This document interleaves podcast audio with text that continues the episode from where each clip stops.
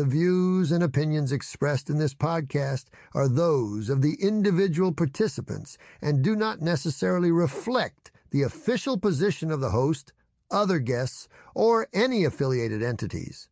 Each participant is responsible for their own statements and opinions.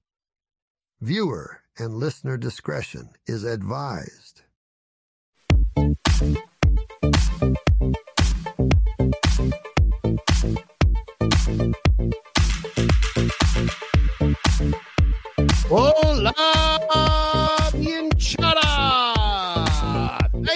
Tuning in to this inaugural episode of High Trust Low Context, episode uno, setting the stage. I'm your host, El Chaco, and with me tonight, we've got an awesome guest lined up, ready to talk trust and truth. It's none other than my good friend and former co-host of Here's What I Don't Get, Mr. Tab Birt. Tab is a highly sought after technical expert in the theater world, having demonstrated his skills as a light a lighting and stage designer on stages all across the United States. He's also found solace in his new hobby of glassblowing and is an absolute encyclopedia of knowledge on movies and all things Star Trek. So without further ado, let's go, Tab. Hey man, thanks for being the first guest on on high contact, high trust, low contact. I'm gonna get that one out of. Uh, Got to get that one. Out of thanks for having me, El Chaco. Boy, it's been a while since anybody's introduced me so nicely on a show.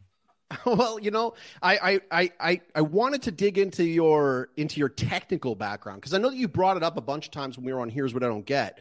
But I think that there's like there's a skill set in there that not a lot of people think about because like you know, I've been in show business, you've been in show business, and there's a lot of prep work that goes into making a show work. And, you know, especially like we were just mentioning off air, uh, you were just telling me about uh, your your private concert with Green Day at one Yeah. point in time. You, you want to share that? Uh, yeah, so a couple years ago, right after the lockdowns all ended and things were opening back up, uh, Green Day came to Tulsa, and I was managing the uh, labor at the arena there in town. And so for two weeks, they shut.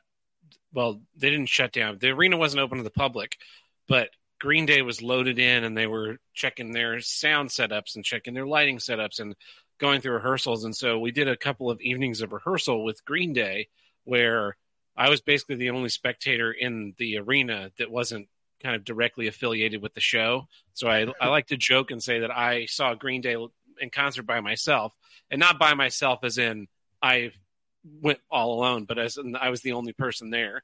Uh, it was a really, really surreal experience to have like all of this production and then absolutely none of the energy that happens when you have like a huge crowd that's that's there. Um, and that was it was one of those experiences that I can never articulate for people because then like the next week was we did two weeks of Green Day and then we did another week where Phish did the same thing and they were they rehearsed silly stuff like Green Day we loaded out one night we you know 10 p.m. the time the show would normally end uh, crew arrived and loaded the show out put all their stuff in trucks the trucks pulled away from the building and then they kind of just circled the block all night I guess and they pulled back in the next morning at 8 a.m and we loaded that same show right back in. And and it, you know we're used to it. We've done that kind of thing where we load in a show at the uh, load out a show at the arena one night, and the next morning we're back and we load the show back in. It's usually not the same show, and the show's used to that too, where they load out and the next day they do a show somewhere else, but they're usually not back in the same arena. So, uh, but it was one of those things that had to be rehearsed. They had to know how a loadout went before, so that when they were there out in you know Toronto or somewhere trying to load a show out, they weren't suddenly realizing that uh, this stuff doesn't really fit on the trucks the way we thought it was going to. Well, that, those are the things that people don't always think about, all right? Like, I mean, you just mentioned really quickly there about them circling the block, right? Like, I mean, when you've got like these long ass trucks going on, you can't exactly just like park, right? Like, the, a lot of those theaters don't exactly have the the proper parking in front of them. Like when we when I was doing the midget wrestling warriors, um, I was the uh, not only doing Don Chaco in the shows, but I was also the the the driver for the tour. So basically, I was driving like an RV, and we had a tour bus, like a not a tour bus. That was our tour bus, the RV. Um, but uh, we had the uh, like a trailer behind us, and we would be, you know, like a couple of places. We we did one that was like a bar, right? Like it was Mhm. it was like a bar show. And the thing is, like we had to go in the in the alley, and it, like actually the other, the other thing, I had to take the trailer with me to pick up all the talent from the airport. But there was no way that we could just like stop, and there was no parking spot in the airport for something that long. So we, yeah, we burned a lot of gas, just like just going around and around and around and around.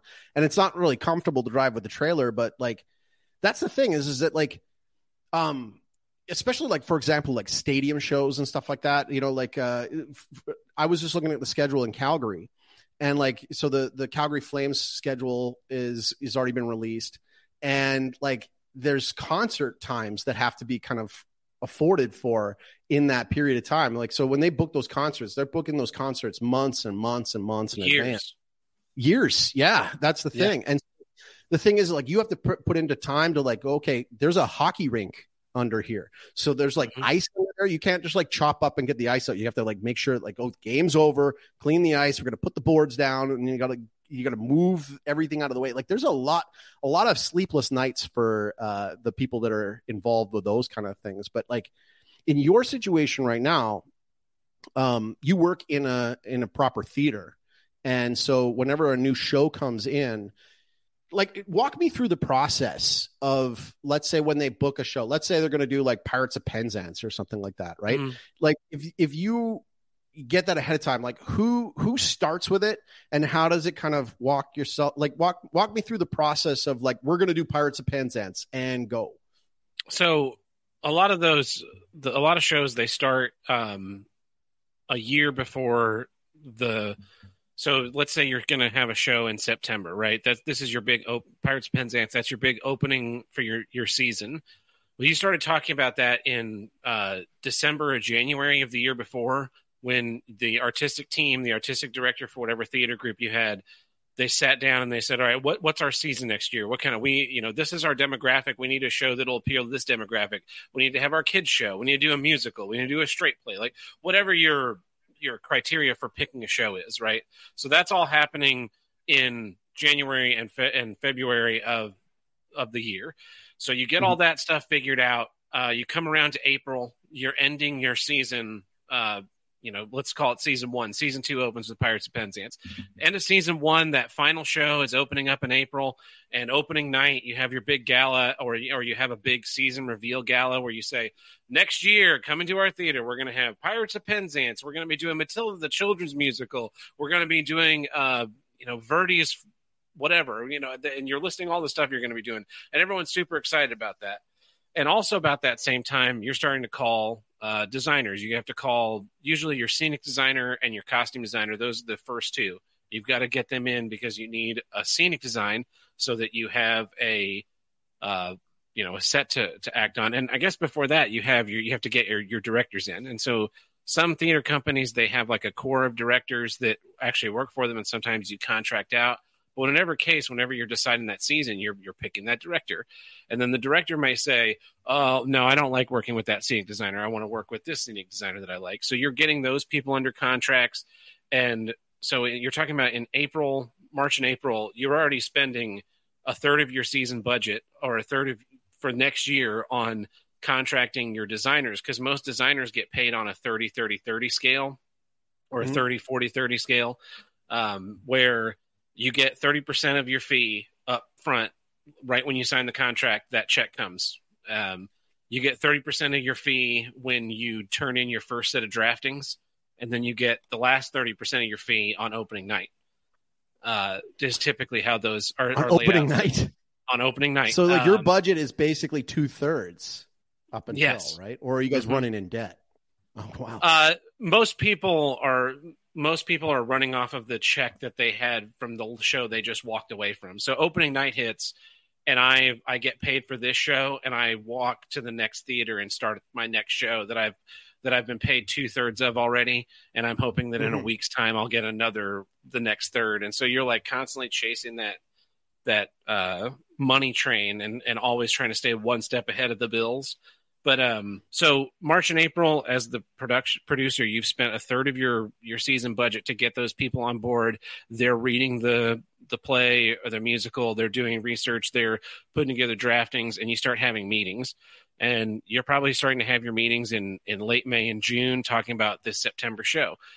And by the begin first of July, you finalized all of your designs. This is what the costumes are going to look like. This is what the set's going to look like. This is who the stage manager is going to be. These are my like lighting ideas. Um, so about eight weeks out from your opening, you start rehearsals with your actors, and also about that same time, the scene shop starts building your set. So they have about six weeks to build it, and then two weeks to load in. And somewhere in that load in time, your lighting designer show, your a lighting crew shows up and hangs your show so we're talking about somewhere in August. The in in July and August, the set's getting built. The actors are rehearsing. The somewhere in late August, the uh, electricians show up to the theater and hang a light plot. The sound engineer comes in and starts to hang put speakers where they go if they're not using a house system. The lighting designer comes in and focuses all the lights. The painters are coming in and painting. Then about two weeks out from opening, your all those elements start to come together in tech week. So you're doing uh, rehearsals with the actors in the set, and then once you kind of got and the lighting, and once you kind of got that all squared away, then you start then you add costumes and you like add bits as you go until finally that like last three nights you're basically doing the show and probably either to no audience or a very very small audience of these are my donors these are my um, you know these are the close friends of the designers that are poor and don't want to pay to see the show. And then finally right. like that friday september 1st you have your big opening night gala. Everyone comes in. Everyone's happy to be there.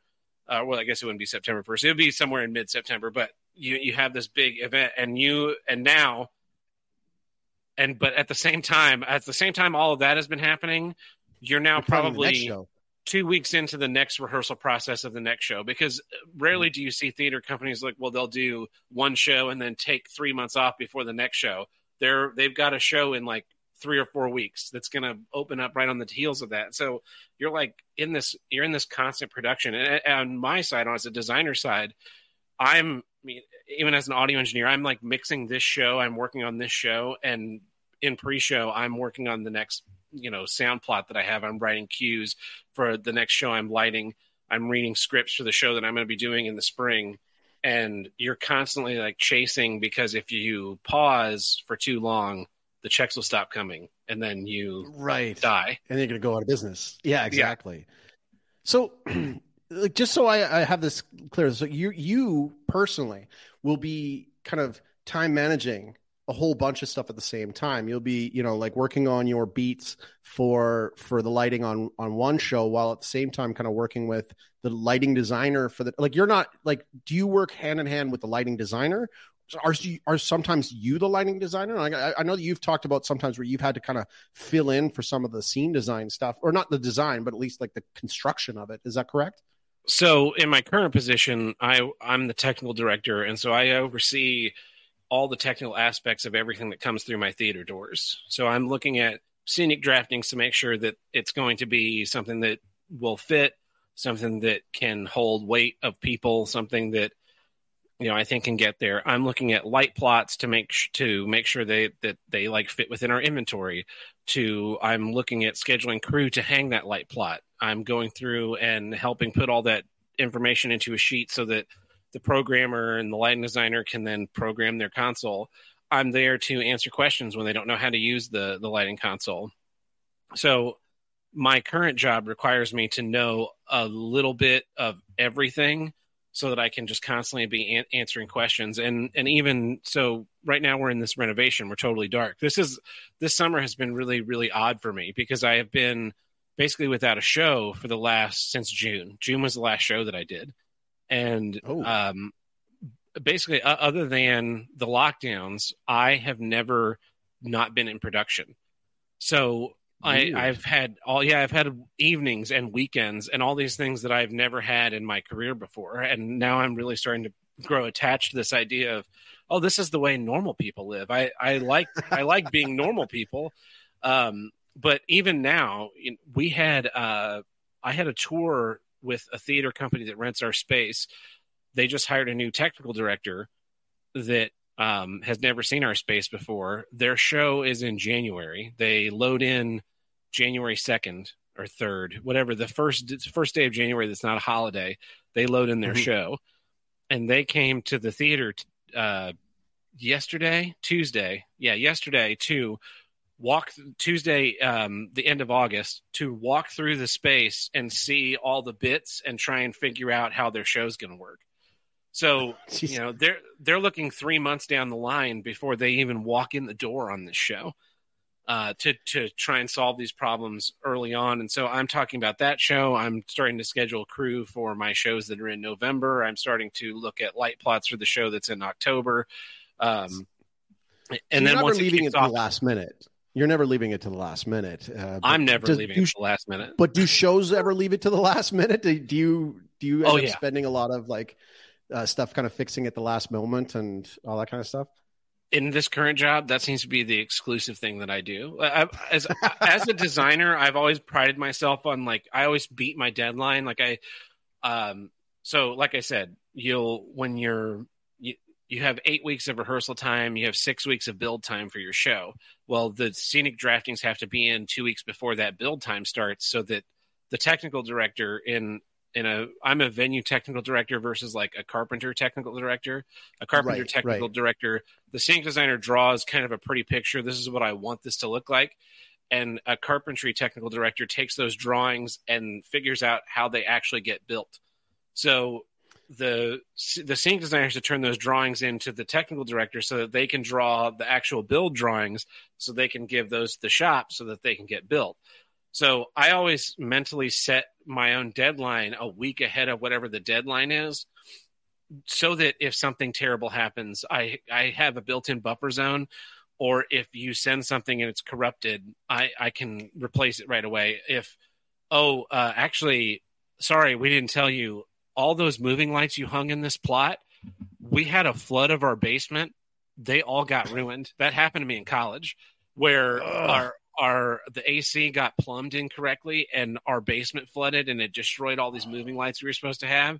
They ended up getting replaced oh. through insurance, but there was a 12 week period where we didn't have any lights. And they were supposed to be in these shows. And then it was like, well, now I have to redraft my whole thing. And there was this panic. And that was what caused me to start thinking it. So when they say something like that, I can be like, well, I've got five X more days. Let me fucking go as fast as I can to put this together and send it to you so that I can so that I can move on to my next project so that I can keep getting paid because you I, you're I'm always it's a train. You're always on this train. That's the sign of a good pro though. Is somebody who can kind of like take take the lead when things go awry. Um, you know, like for example, uh, I know when we when we first did Luchando, our first night, like it was it was it was really down to the last minute. It was it was horrifying. Um, uh, when we were doing it uh, because basically it, I found okay. So you said you got paid. You know, you guys get paid like a third, and then a third, and then a third. whereas with mine, um, ours was a lot of fake it till you make it, right? So basically, I had put out a, uh, a business plan to um, a bunch of investors, and we got commitments from them, but they were only if we got all of the money. So like basically like we we needed to raise five hundred thousand dollars, and if we didn't get a commitment for five hundred thousand dollars, then we got zero dollars. Um, but thankfully, we, our first investor uh, had actually committed fifty thousand dollars, and with that is what I was able to bring in. Sorry, hundred thousand, uh, and that's what I was able to bring in the wrestlers with, bring in the bring in the ring in with, build the set with. Um, so like when we came in, we had an empty warehouse. So like when I was trying to figure out what what our setting was going to be, it's not like we were going to do it in a in a proper theater. It's not like mm-hmm. we were going to be able, like actually one of the thoughts we had was we were going to do it at the um at the basketball is not a huge sport here, but it's the number two sport in Paraguay. So the a lot of the football clubs also have matching base or basketball cl- clubs. And so uh, Olympia has has the biggest basketball stadium and is actually where the original wrestling show in Paraguay took place was at Olympia's basketball stadium. So I remember when we looked into it, we are like, maybe we do it here, right? It's already got the stands, it's already got the like speakers, it's got everything ready. But I got like strong feedback from my creative director saying we will look like complete clowns if we open to like a half empty basketball stadium. arena. Hmm. Yeah. So so we were like, oh, that's fair point. You know, I was like, oh, we can fake it. We can do smoke and mirrors. We can drape a black, you know, black curtain behind, and we could do all kinds of stuff to kind of, you know, like huddle everybody into the corner and only put the camera in that one direction and all that kind of stuff. But it didn't really.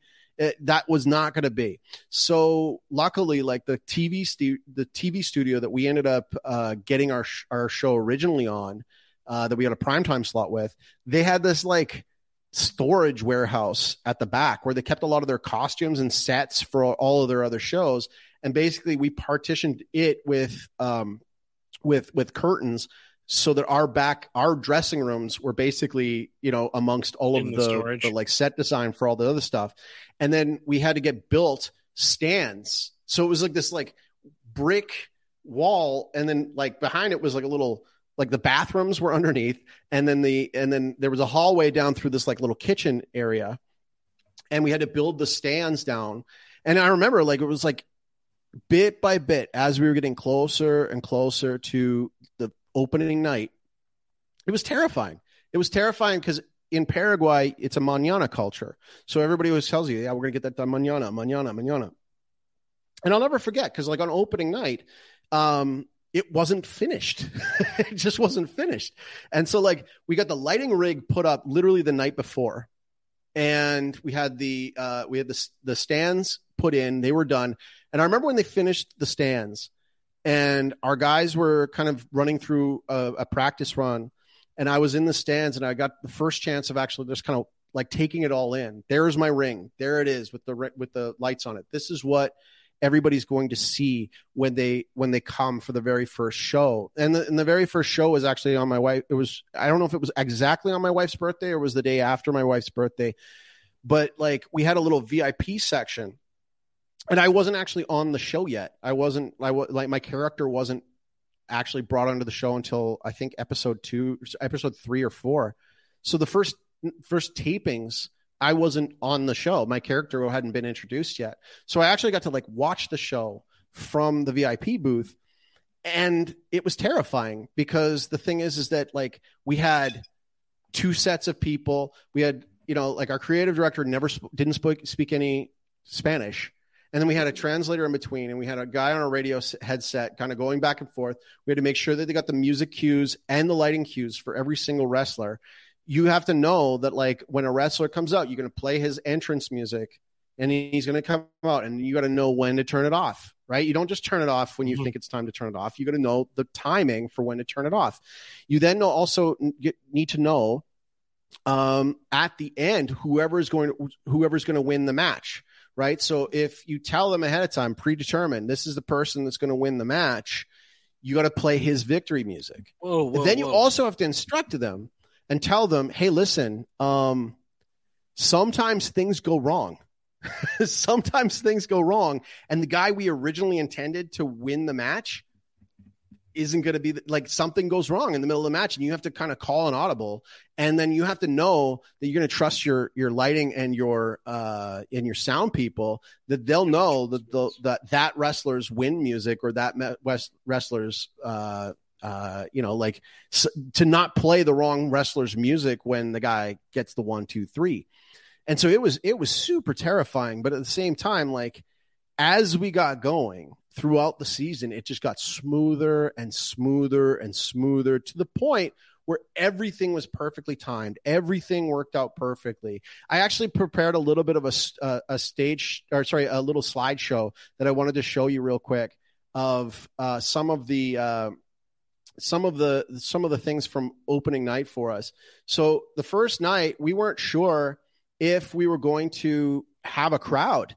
The the thing about Paraguay is is that it gets like when the rain comes, you're not going to get like the crowd. There are a lot of people are coming by bus, and if the rain comes in, it, this isn't a, a country that has like proper strain uh, uh, storm drains and stuff for everything. Mhm. So so if there's a big huge rainstorm, you got no show until you have like a completely totally loyal fan base. So we took this picture on the first night because it was really cool. That you can't really quite see, but it's wrapped all the way around the building uh, where where these these fans were coming in for the first show, and then we had the um, like this this kind of feeling of anticipation for when the for when the the crowd was coming because a little bit different from like a stage show all the lights, everything's pointed, all the direction of the attention is on the stage, right? Mm-hmm. But like in a wrestling show, because our uh, this is a hard cam angle right here, the crowd is a part of the stage, right? So it's like we had to make sure that we had the lighting just right, so that when the match was going on, you could see them, and and uh, and and like that they they show up just as much as the as the as the match does and like I said before, we ended up having a uh, just this little like um, this little hallway.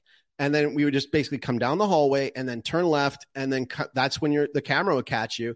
And we'd have lights set up in the hallway or at the turn you can see the little light switches like uh, over his mm-hmm. uh, hand here. That's where the bathroom is.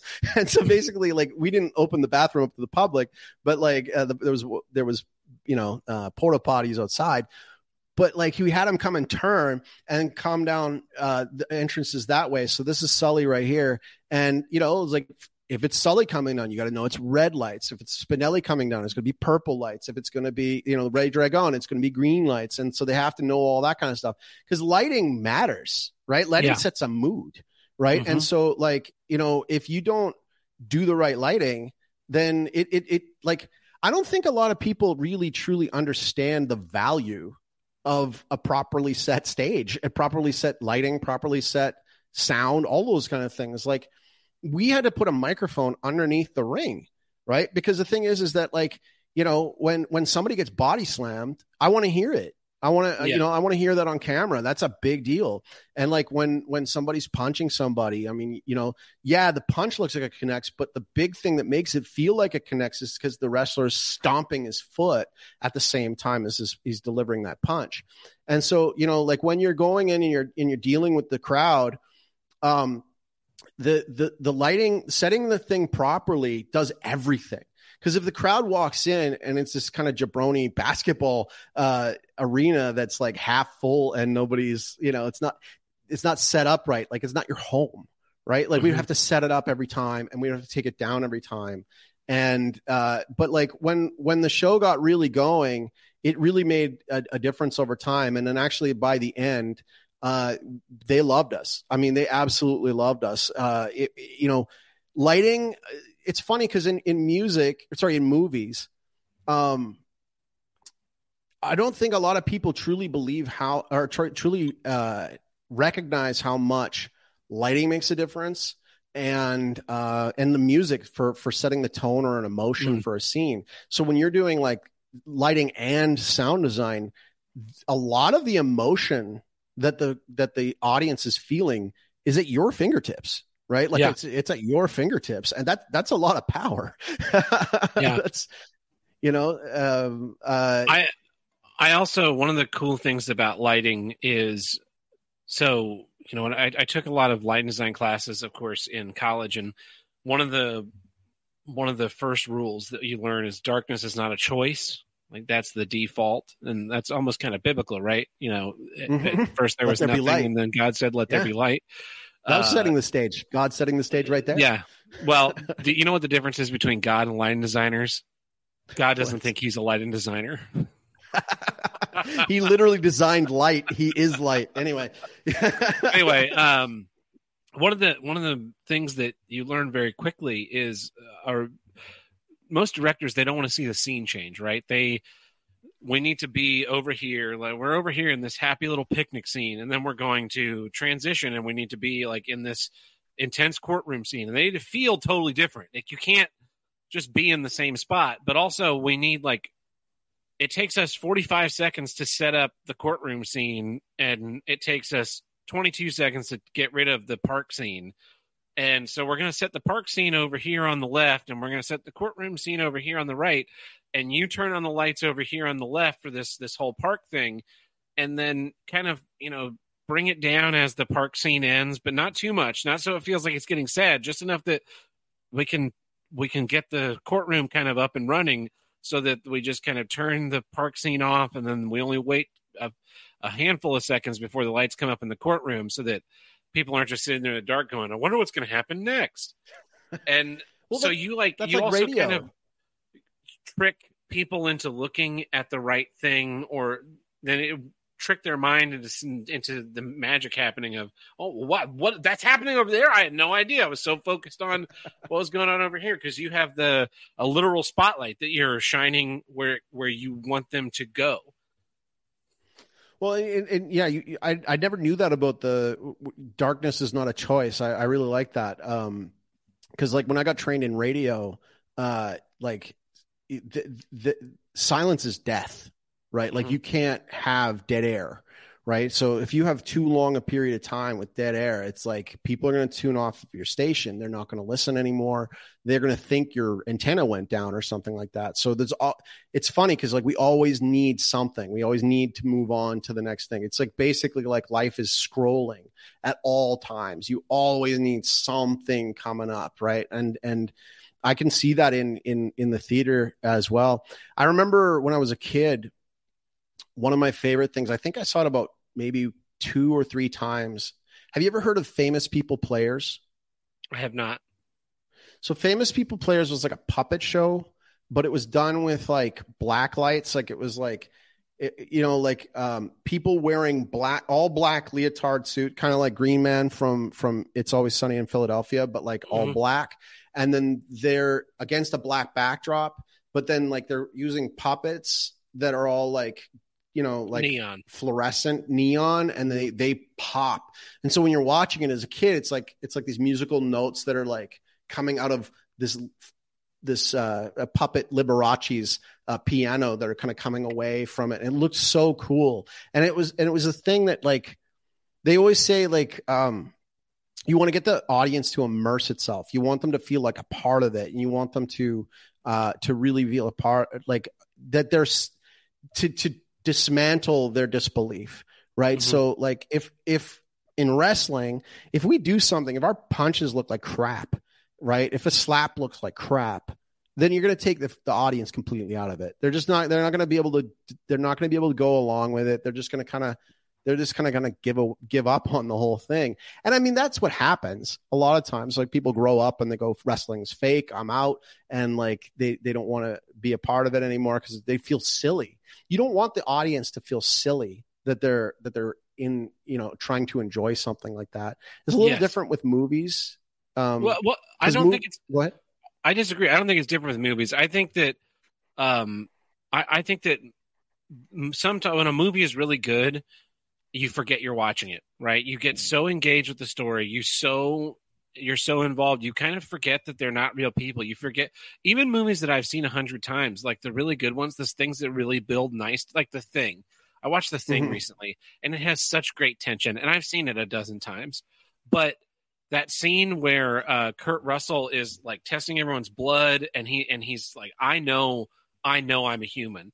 I right. It's it, it's so intense and even though I, I know who the thing monsters are, I know who makes it to the end. I know Childs is the last thing monster and Kurt Russell is the last man standing. I know that. Right. I've seen the movie. I'm st- I still get so invested in that. I remember um, this guy Vic Mignogna. He made a tribute season of Star Trek: The Original Series to kind of bridge season three of Star Trek: The Original Series to um, the beginning of Star Trek: The Motion Picture Okay. And this is like a fan fiction type stuff. It, like it was a, it was a fan film series, and but they, I mean, they had. There's been a lot of fan film series, and a lot of them they don't take the time to make it look like Star Trek. They they'll build a nice set, they'll they'll buy the costumes, but they don't like get the lighting right. He had the lighting right. He had the the music right. He had the way the camera moved right. It, it moved like a camera in the '60s, which is different than a, the way a camera moves now. And watching that show, there were some times where I would forget for just just a few seconds, I would forget that I was not watching William Shatner as Captain Kirk because his Captain Kirk was so close. All the camera stuff was so close. All the lighting was so close where there'd be these moments where I would snap to it suddenly and be like, "Oh wait, he's not. That's not William Shatner." And Wow. I'm, and to me, like that's the biggest compliment you can give that show. And so, um, I, yeah, you. I think that movies can immerse you, TV can immerse you in the same way that live theater does. Um, maybe even more effectively, uh, depending on how Well- well it's done. Yeah, I mean, like, what were some of the complaints about? Uh, what was the show? There was something recently where somebody was like had like a Starbucks in a thing, or they like had like a watch in a thing. That, that happens all the time. But when people Yeah. catch it, it sucks. Like it's it's like Yeah. ah, I didn't need that. I didn't need that in my life. But like you bring up about the lighting, that is something that people do not pay enough attention to. I mean, just most normies do not know how important lighting is right? It's just it's so incredible. Like our show was shot almost entirely on like Canon SLRs, right? So like we had everything on Canon SLRs. And I didn't know, like I, I thought like, oh, that's just a camera that takes really nice photos. No, no, no. It takes really nice video and it looks like Mhm. film. And it's like, but then I play with it and it doesn't look like film. And my and my director was like, no, no, no, no. It's all about the lighting. It's it's truly hundred percent about the lighting. And like he took such detail that we had one window we had one window on the on the side of the ring that sometimes that the uh the the fight would spill out and go by this window. And he would light this window just just to make sure that the lighting was just even all the way through. And like he would do things like we had that char- uh, one character named drexel who was the devil himself. And he'd have these like scenes and we'd just shoot them underneath the bleachers. And it was just this little like light. And it made it look like he was in this like little cramped hell of his own just by the lighting that was set up there. And it's so funny because like um uh h- how often have you watched the movie the truman show Uh, I, I've watched it. I've seen it several times. Okay, so like you watch it, and then like the Christof character, he's he's all about like the lighting. Okay, and we're gonna play this song right here, and we're gonna do Yeah. this right here, and it's just it's like a little bit of a a look behind the curtain of Well, a little bit like. Go ahead. what's the first thing that Truman sees that starts to disassemble his reality? Is the the light falling down? A light Right. falls, and it's like it's labeled Canis Minor, I think. Um, Sirius, Sirius, Sirius, yeah, yeah. And, yeah. and you know that's that's where the without the lighting, the image, the illusion starts to break apart. Well, and like I look at it this way, um, uh, you know, for example, like in real life. So I kind of wanted to bridge this over from like the stage life to like what we're kind of witnessing right now in terms of like how they set the stage for the next narrative, the next thing that's coming, right? So, for example, I remember in the first early days of the Biden presidency, right? And like it was a little bit wonky and a little bit weird. And there were claims of like, this is not the Oval Office. This is a soundstage.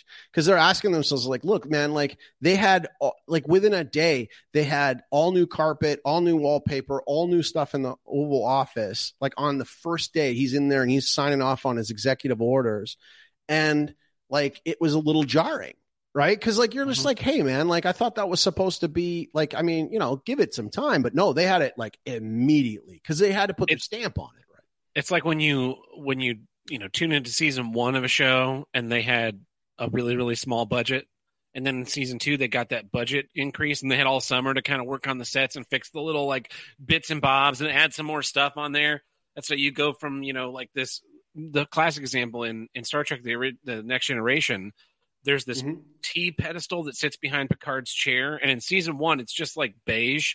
And in season two, they they drew some black lines on it as if there's some panels that you can pull in and and like futz around with little bits. Makes all the difference though, right? yeah, a- and I it's it's one of those things where I didn't notice it for a long time, but now it's one of the things. It's one of the visual cues I use to catch is this season one or is this you know season two onwards? Are the do those panels exist? And it does. It turns it from this like boring thing that's behind his head to that's a that's a spaceship.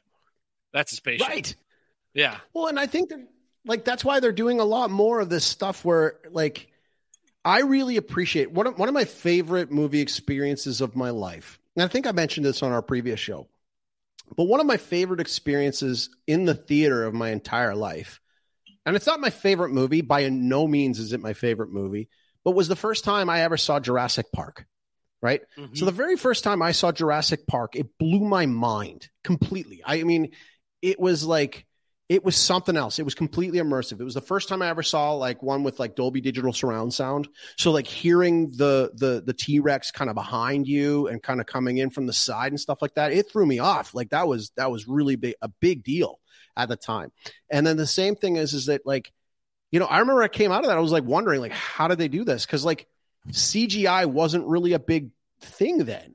And they yeah. were wise about their CGI then because they didn't overdo it they used a lot of practical effects that were, you know, like they used robots and they used puppets and they used all those kind of things. And it makes a difference. And they only they only showed you just enough. They they didn't they didn't go too far. Was, oh, yeah, here's here's the brontosaurus all standing up and look at how great they All right, now we got to get back to because if you see, if you if you look too too far at it, you'll see kind of past the curtain and start to go, "Oh, this looks like crap." And yeah, they Hollywood has lost that like that subtle hand, that sandwich, like sam, they would do sandwich shots, right, where they they do like a close up, right, of a big robot T Rex head, and then they go to a wide, mm-hmm. and that's a CG, and then they come back to that close up real quick, and just enough to okay, I, I see all the all the stuff. Jurassic Park is a phenomenal movie, and it's um, it, Tim and I, Tim, the other one of the other co-hosts on Here's What I Don't Get, Tim and I went mm-hmm. and saw Jurassic World uh Fallen Kingdom. I think that's the second one. And we went and saw okay. it in 4D. And you know, 4D you went and saw Jurassic Park in 1993 and and yeah. had this amazing yeah. immersive experience, right?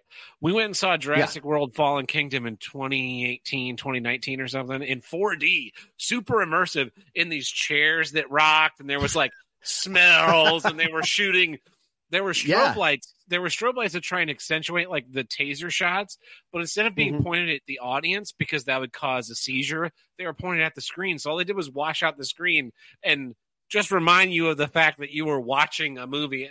And I knew it was not going to be good at the very beginning because when the logos were like fading in and they kind of they kind of swayed in, the chairs just rocked for absolutely no reason. Uh. And I, and I I started laughing immediately and and I was like I I'm trying to theoretically, all this 4D is supposed to immerse me in the movie. I'm supposed to draw me into the movie.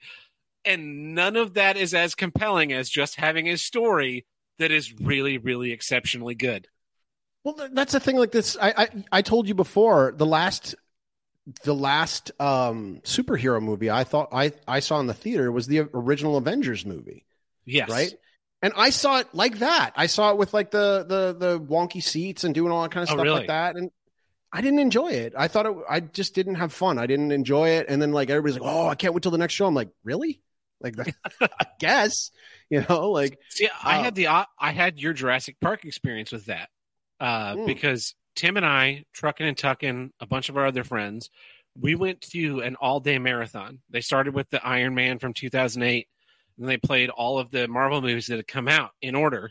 And at midnight, we saw the 2012 Avengers film. Okay. And it was so there's a moment in there, right, where they've defeated that first Goliath, that big flying monster thing.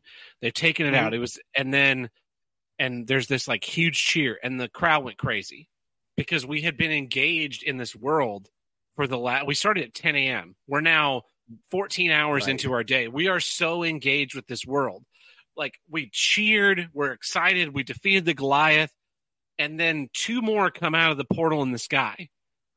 And you would think you would think that we had all collectively seen our grandmother murdered on the stage in like, front of us. Oh, all, yeah. No, it, it, there was no sound at all. All of the air was sucked completely out of the room, and I have never, I have never felt that way in a crowd of people watching a movie ever again. I never felt it beforehand.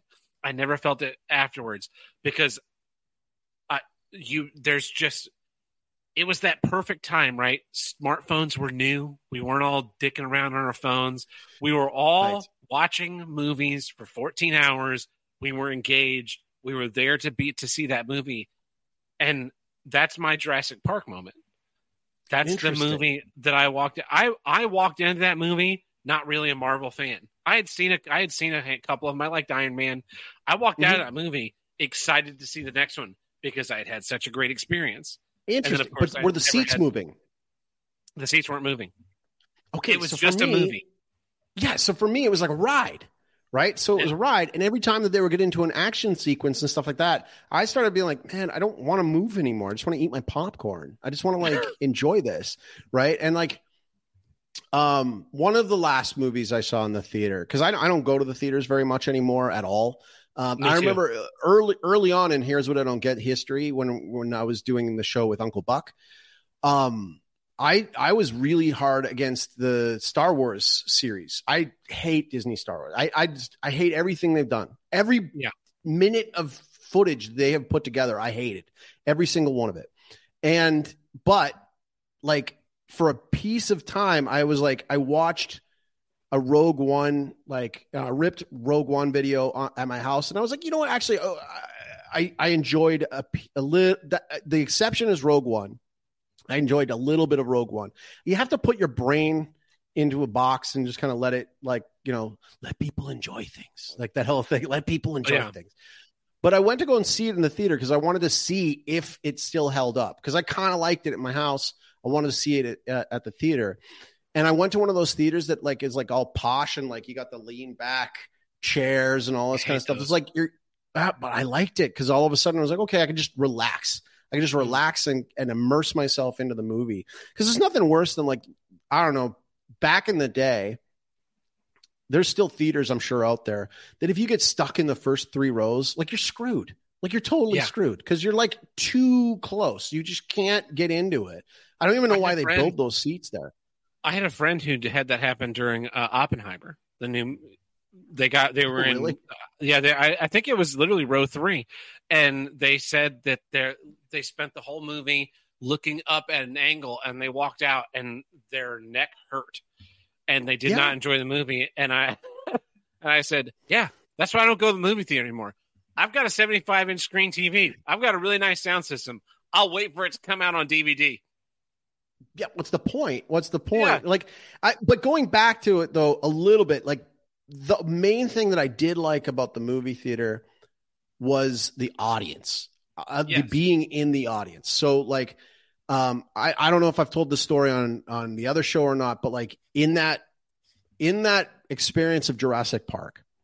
So I'm in line to go see the movie, just like those kids were at the Luchando thing. We were lined up around the building, and we were going to go see Jurassic Park. And I I don't like know if you remember it very well but it was you were really young when I, didn't see it until it was on VHS. So right, my my I early memories of that movie are you know four three on a tube TV, but even, even right. that because was good to say to say the immersive that movie could have been made with claymation. It didn't need CGI. It didn't need robots because the story is so good. It, you, yes, you could you buy it. You'd buy it if yep. it was a man. If it was a man on a stick, you'd buy it. Well, and like so like for there's sometimes like the you had to be there moment. You know what I mean? Like that that mm-hmm. you had to be there, right? And so, you know, that's one of the things that I love about wrestling is if you see it live and you're there when a big moment happens, like it'll change you. Like it is a big deal, right? Like I mean, when you see a swerve, when you see like we talking about sucking the air out of the room. Like we had two three, four, four different uh, what we call uh, turns. So a heel turn is when a baby face, a good guy turns bad, and then a, uh, um, a face turn is when a bad guy turns good. And we only had one face turn in the whole show, but we had, I think, two heel turns. And um, the the the first heel turn was it's it absolutely it absolutely sucked the air completely out. No, we had three heel turns, but it sucked the air completely out of the room. And like you could you could just cut the tension with a knife, the betrayal that was feeling in that room. But like that's the thing. When you set those emotions in place. So like, you know, when I go back and I try to look at like Spielberg films and I I try to look at it from with a critical eye not on the man because I don't really like the man Steven Spielberg, and um, uh, I don't like all of his movies, but the ones that he did, he knows how to make you feel. He's a real emotional yeah. wizard, and so he you, was, you know, like was yeah, like because his modern stuff lacks depth. I think. Interesting. Well, like I saw somebody do a really good breakdown on how perfect. Okay, so going back to stage setup, blocking, the concept of blocking is is a very big thing. So, you know, in the wrestling world, for example, if we're going to do a major move and it's being televised for for an audience at home, you got to make sure you do it in the part of the ring that the camera will see it right? Mm-hmm. So it's like it's a really important thing. You got to make sure the referee's not in the way. You got to like like me as a manager on the outside of the ring. I got to make sure I'm out of the way, right? I got to make sure everybody sees it. I go in when it's my time. I stay out of the way when it's not my time. But like Steven Spielberg's his blocking is phenomenal. And there's actually a show I really want to get my hands on. It was a BBC show from the 70s starring Patrick Stewart called I Claudius and mm-hmm. apparently, I Claudius is is is one of the greatest shows that the BBC ever did. And the whole thing is basically set up like a stage play, right? So it, it, their stages, like BBC did not have an endless budget then. And so yeah. all of their shows were shot in studio on these little sound stages. And the the director of this show had that it factor on blocking. So he knows when to like zoom in on somebody's face. He knows when to back out and track the person walking along the room and having, you know, sometimes you're tracking somebody and the guy's walking, but like, like for example, like the in the Empire, like uh, the in Star Wars, right? When the Emperor and the uh, and the and Darth Vader are walking, how that is set with the camera about when they're walking in front of all the stormtroopers, it really kind of adds that like, oh no, like th- these guys are really like they're organized. They're they're they're they're they're militant. They're ready to go. That's the thing that Spielberg had. And so going back to like that moment, I, I mean, prior to Jurassic Park, the first one, not a lot of people know this, but the the trailers showed nothing. There was yeah. nothing. There was no. We got nothing. We got no. We never saw a single dinosaur on the the trailers. All you saw was that that famous logo of Jurassic Park, black with the with the with the with the with the yellow and the red, and that was it. Mm-hmm. And so when we were waiting to go into this movie, we had no idea what we were going to see. We didn't we didn't even know we were going to see a horror film. And I so I I mean like or a thriller. I mean whatever you want to call it. But like I was there. I was with my with my best friend Jeff, and we were in line and we spotted two girls that we went to school with, Jody and Justine and they were cute girls, but they were kind of like the the nerdy hipster girls, right? And like it was like you know, like whoa, we know you, hey, we know you, and then like hey, come come with us, and they cut the line, they come with us, and like hey, we're gonna sit with Justine and Jody, this is great, and like we get into the movie theater, and we sit down, we get great seats, and like I I'll still remember like looking over at like the the girls' reactions to the show too, like Jody had her legs up, she was just like she did not want to look the, at the at the screen at all. She was terrified. And that's the thing that that movie did. It had jump scares, but it also had that like uneasy, like lingering, like oh crap, something is gonna come at any moment. Like yeah. you know, just just the whole idea, like the power's out, right? The power's out. We don't have oh oh, and then it's like a cut to like uh oh, the fence is broken Uh oh, you know, like the wired fence is now is now broken. It's like, uh oh, it got out. And so like it had this tension building and building and building. And that's the thing, even in the wrestling world right now, is missing. And when I get Sully on in a, a future episode of this, we're going to talk about that because the thing is, is like. You got to tell a story. And you said yourself, like it's, it's about storytelling. It's about character building. And that's something that's missing from a lot of the movies. So you sent me a couple weeks ago uh, maybe a month ago. You sent me um, some stuff about Hulk Hogan facing Andre the Giant. Yeah, and yeah. and I had never seen it. I had never oh. never seen it. And so Epic. it's like an ele- it's like an eleven or twelve minute match, right? And I have no right. best interest in Andre the Giant or Hulk Hogan, right? And and I watched it, and and I was captivated, right? It was yeah. it was a really interesting match, and and and of course I know it's fake, and and I think I think part of part of it. it before you sent me the full match, you had sent me uh, some interviews of The people video. talking about the match, Yes. and then I watched the match. But it had that great tension. They were telling a story. There was something there that was more than just. Um, they, they they weren't just fighting. And No. in wrestling today, I, I don't I don't claim to be an expert about wrestling, but I've been uh, backstage at wrestling events. Mhm. You know that John Cena's not going to lose. You know he's not going to turn bad, and you know he's not going to lose because Yeah. he's. It's too safe. It's a very Well- safe thing, and and that's fine. And the audience likes it. Uh, So I, I've worked WWE several times uh, on crew in the arenas, and I remember the first one that I did was in 2012 or 2015, and all I did was load in, Okay. Yeah. loaded in, loaded out. Yeah. No, no, I had no no vested interest. I I went in and did my job, and I left. But Okay. then in 2021, I did. I was. I was. I wasn't on crew. I was managing the crew. I was. I was the steward, and I was in a position where I could kind of watch the show, and I Mm. hadn't been able to watch the show before. And I was watching the show, and I'm, and um. So let me preface that story by also saying I, I work. I've worked in live music for my, basically my entire life. My dad's a musician. He's been Mhm. playing out live since I was a kid. I've helped him load in concerts. I have seen him play a thousand times, and I would see him play a thousand times more. I I've seen him play to a huge uh, VH1 live out onto television in front of a giant crowd in downtown Tulsa. I've seen him play at Battle of Bands across the country. I've seen him play in a to a dinner setting with a dozen people, myself included, and every single one of them was the show. It was just my favorite show I've ever seen. That's Um, awesome. and so I, I've worked in live music and I and I work with this guy that I've become very close friends with. Um, and and he's a he's a he's a, from a different world than you and I.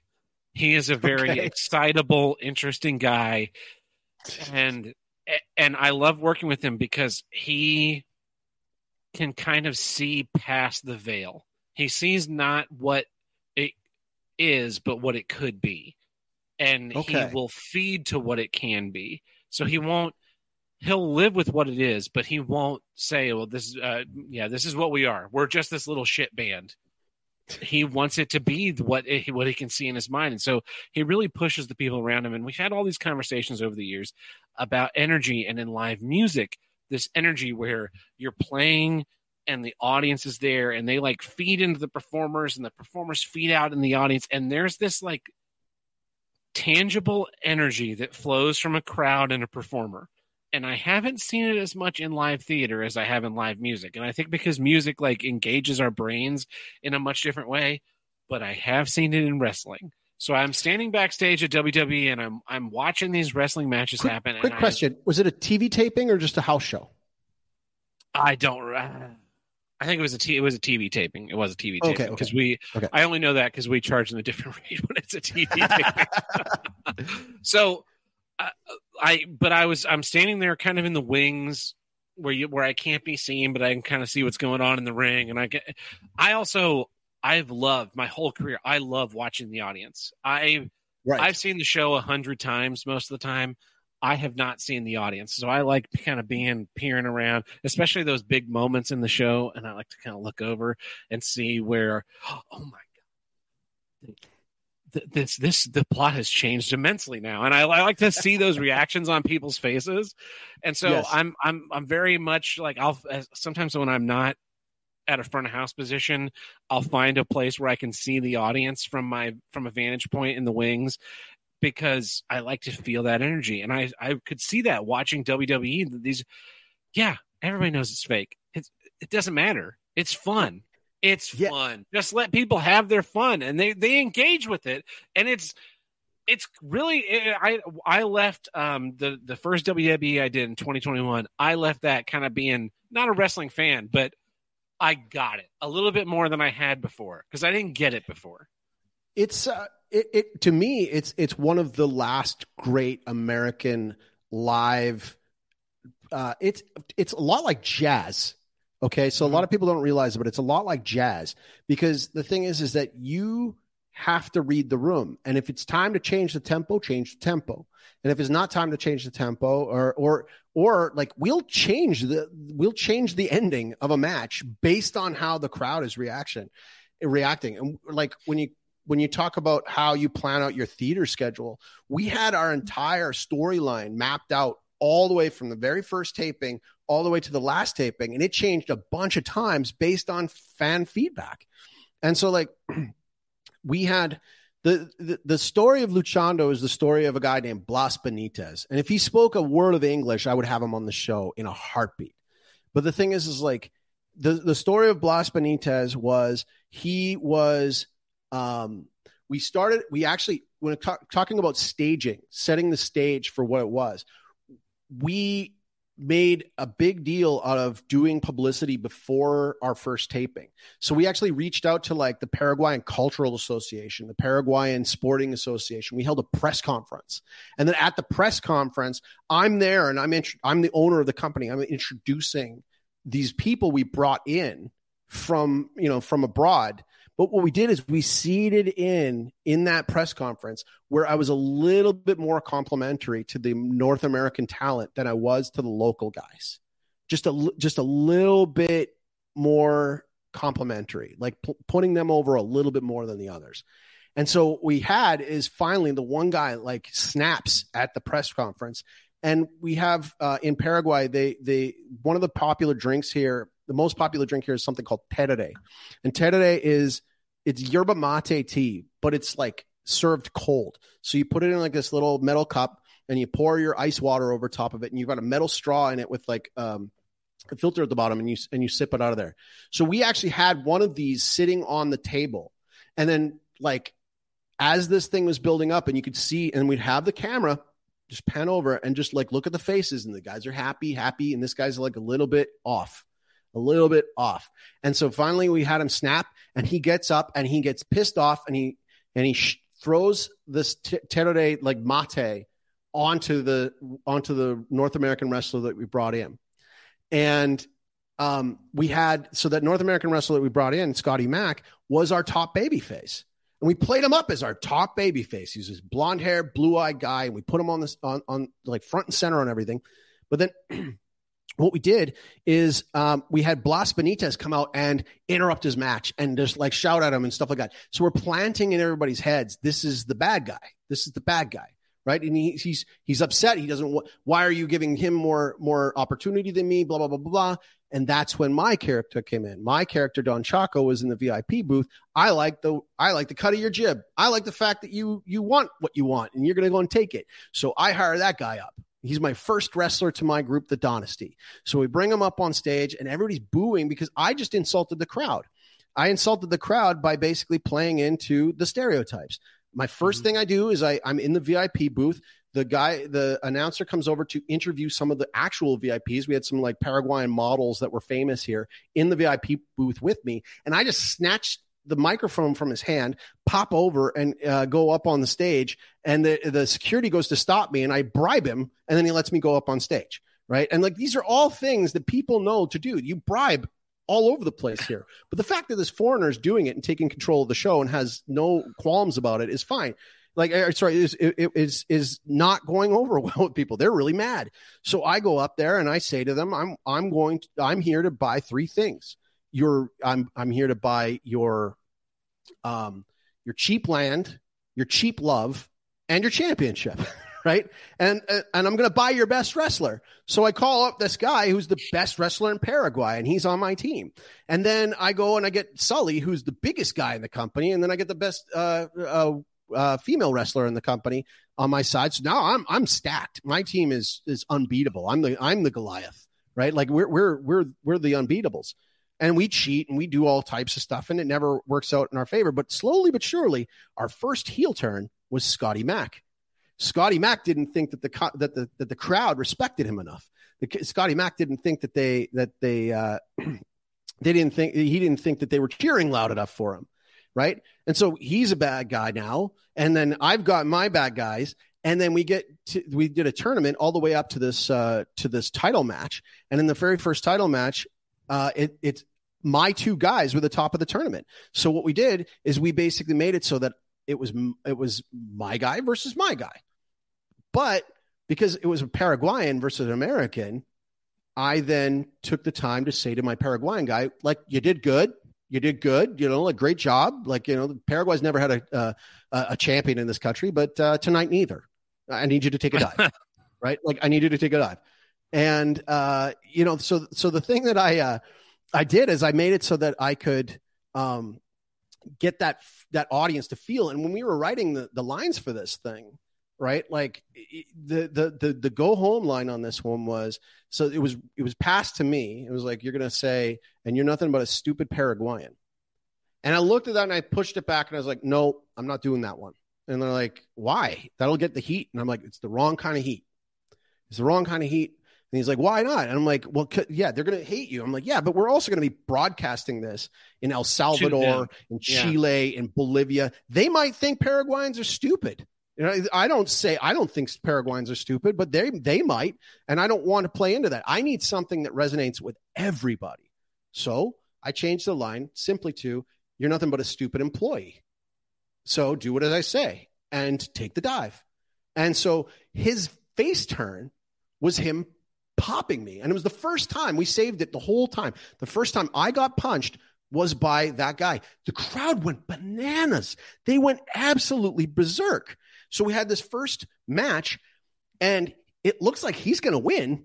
He's just like, I mean, what like it's it's basically where Sullivan has this this chain that he uses as, as his weapon. We've knocked down the ref because like a, a, ref bump is is key to, to, to doing something. The ref's got a the, the the ref in wrestling has the best job ever because it's like he he he he loves his work so much that even though he's been knocked unconscious, probably has a concussion, he still finishes the job and gets the the three count right. but so so we had it so that basically. Sullivan goes to get his chain, goes to hit Blas. He gets hit Blas reverses it on him. He pops him down. Sully's down on the ground. It's now over. He's going to get the uh, the three count, but the ref's still out. And in comes Scotty Mack, the guy who was the the heel. He comes in, and he's still got a beef with Blas, and Blas still has a beef with him because of the beginning with the pub with the with the press conference. He super kicks him out. He goes. I go. I grab up. I like, and the crowd is now just like air has been sucked out of the room completely, and I just kind of saunter into the ring, kind of looking to make sure it's okay. I grab the chain. I wake up Sully. I give him the chain. I go and I wake up the referee. Sully comes over, pops him one more time with the chain, pins him, pulls his tights to make it even worse. And then one, two, three, and we win. And the crowd was livid, absolutely livid. But I'll never forget because we went through, and that was midpoint in the season and then we the rest of the season was chasing the the big bad chasing the dragon all the way to the end. And when we got down to that final final final match where finally Blas got the contract because like I was trying to prevent him from getting the contract to get it, and he gets the contract to finally get the chance to fight Sullivan again. And the crowd was legitimately, I mean, you said like people know it's fake, but they're like, but, but you you you broke our hearts before, you could probably break our hearts again. Yeah. And so like we had it in the thing where I I come in to interfere and it gets reversed and I get splashed in the uh, in the corner by a big 450 pound man and I fall out of the ring and then they carry on for the rest of the match. And I'll never forget it because I was laying on the outside of the ring. I had my Don Chaco hat on. I had my sunglasses on. I had it just tilted over my eyes but I was able to look the entire time at the crowd. And while I'm looking at the crowd I'm watching the emotion on that crowd because I'm looking at this and I'm thinking to myself on this journey that we came on all the way through. The, the the fact that I almost didn't have this show happen, the fact that we we, we went through so many adversities, we went through we, we were on our third TV station by the end of it, but the like because we kept going and we are trying to get those sponsors to keep it going. But I'm I, when it really came down to, I'm watching for the fans' sake. I'm looking up the crowd, and I it was the most emotional moment of my entire creative career. I'm watching the crowd go. I hear the I hear the uh, the one two three when Blas Benitez finally gets the win over Sullivan, and the crowd. Not a single face, not a single person in the crowd wasn't crying. They were just pouring, pouring tears and just so happy. They were partying for hour, like over an hour afterwards. We had the the whole thing set up with pyro and like you know confetti comes from the this thing and he goes into the crowd and they're carrying him and it was just it was so magical. And the whole thing came about because of proper character build. Now you brought up about how like, john cena always wins and like that's safe right? That's safe. To make blas benitez lose earlier on that's not safe that was a yeah. risk. And then and then on top of it, you, you, you we have in W like in WWE now they, they have what's called 50-50 booking because they're trying to asset manage as much as they can to make sure that like you know you don't make anybody look too strong or make anybody look too weak. And so if there's a guy's having a feud, this guy wins this week, that guy wins the next week, and just back and forth, back and forth. Whereas going back to Andre the Giant and and Hulk Hogan, they played up the whole thing that Andre the Giant's never lost. And how yeah. and and like even though he had been body slammed before, they played it up like he's nobody's ever been able to slam him. Well, and there's then, there's that there's that moment in that Andre the Giant Hulk Hogan fight. This was this is I think where I came around watching it for the first time. Right, right. He's he's being he's being like uh, Cobra bear hugged by Andre the Giant, right? Yeah, and, and the life's the, going the, out of him the life's right? going out of him, and the crowd is like like is chanting his name, and the uh, the the uh, referee takes his arm and, le- and, lifts it up and lets it go, and it, it droops. And he yep. take, picks it up and lets it go again. And on the on the thing, they're like, "Oh, if he doesn't come out of this one, they're gonna call it right here now." And he pulls up his arm and lets it go, and Hulk Hogan's arm stays up. And I was like, "Yeah, yeah!" watching it, on YouTube, and it, and it drops too. He, his elbow yeah. goes down to like here, and like yeah, yeah, he comes back up with it. That was a spot that Hulk Hogan stole from uh, Dusty Rhodes, but like Dusty Rhodes never got that reaction, like not to that level. And like it was, think it about was it. fun. It's fun. It's captivating. It's it's drama, and that's what people love. Like, do to not to I don't want not to turn this around on you, but sure. uh, do you feel like you were manipulating the audience in the story that you were telling? Absolutely. That was the point. Yeah. That was the point. And, like we had to. We and we did it, and you ha- and it's it's a it's a science. You can't go too far, you know, like because they'll just turn off. There's there's what we call heat, right? So like like as a manager, my job was to be a heat magnet, right? So uh, go back to that that um, go back to that Andre the Giant match, and he comes out with with Bobby the Brain Heenan, right? Mm-hmm. Now normally Bobby the Brain Heenan is like involved, like he'll like he'll do something that'll like he'll interfere or do something, but not in that match because that was a big fight feel. Like he comes in a suit, he comes in a white suit, and he comes out comes out to the ring with them and stuff. But keep in mind now, this is the thing. A lot of a lot of people don't realize is like how bad Andre the Giant was at that. Like his condition was so bad, yeah. he could barely stand. Right, like that bear hug moment was written in because he couldn't do anything. Right? And Hulk Hogan, Hulk Hogan is like standing on his tiptoes to try and keep yeah. him from yeah. having to bend too much. Like, yeah, that was that. Watching that whole like the behind the scenes and watching that match, that's that's theater, man. That it's well, it's a different venue, it's a different shape of stage, but it's a theater. And um, I, I you know, I, personally, I've come around on that on wrestling as an art form to yeah. I, I would I would not scoff at the opportunity to work in that realm. I think you'd be fantastic in that realm. To be honest with you, I think you. I think not only do I think you could be a good manager like myself, but I think you could also be a really good wrestler. You know, like I think you know, like I said this to you before. I, I sent your glow your your glass blowing photo over to my to my buddy Sully, and I was like, "Yeah, man, I think he's like six two, six four. I think he could. I think he could work." He's like, "Yeah, I could train him." so I I want to I want to hyphenate that by the discussion which led to that conversation happening because Trucking and Tucking, my one of my Tim and Trucking and Tucking, my two best friends in the world. Yeah. And uh, we went down this whole rabbit hole trying to figure out exactly how tall John Cena is because we both ran into John Cena backstage during WWE, like face to face. Excuse me, Mr. John Cena, I didn't see you there, kind of right. thing. And and not just not just Truckin' and Tuckin and I, but many other stagehands, and everyone said the same thing, which was John Cena is shockingly small. Yep. Yep. And yep.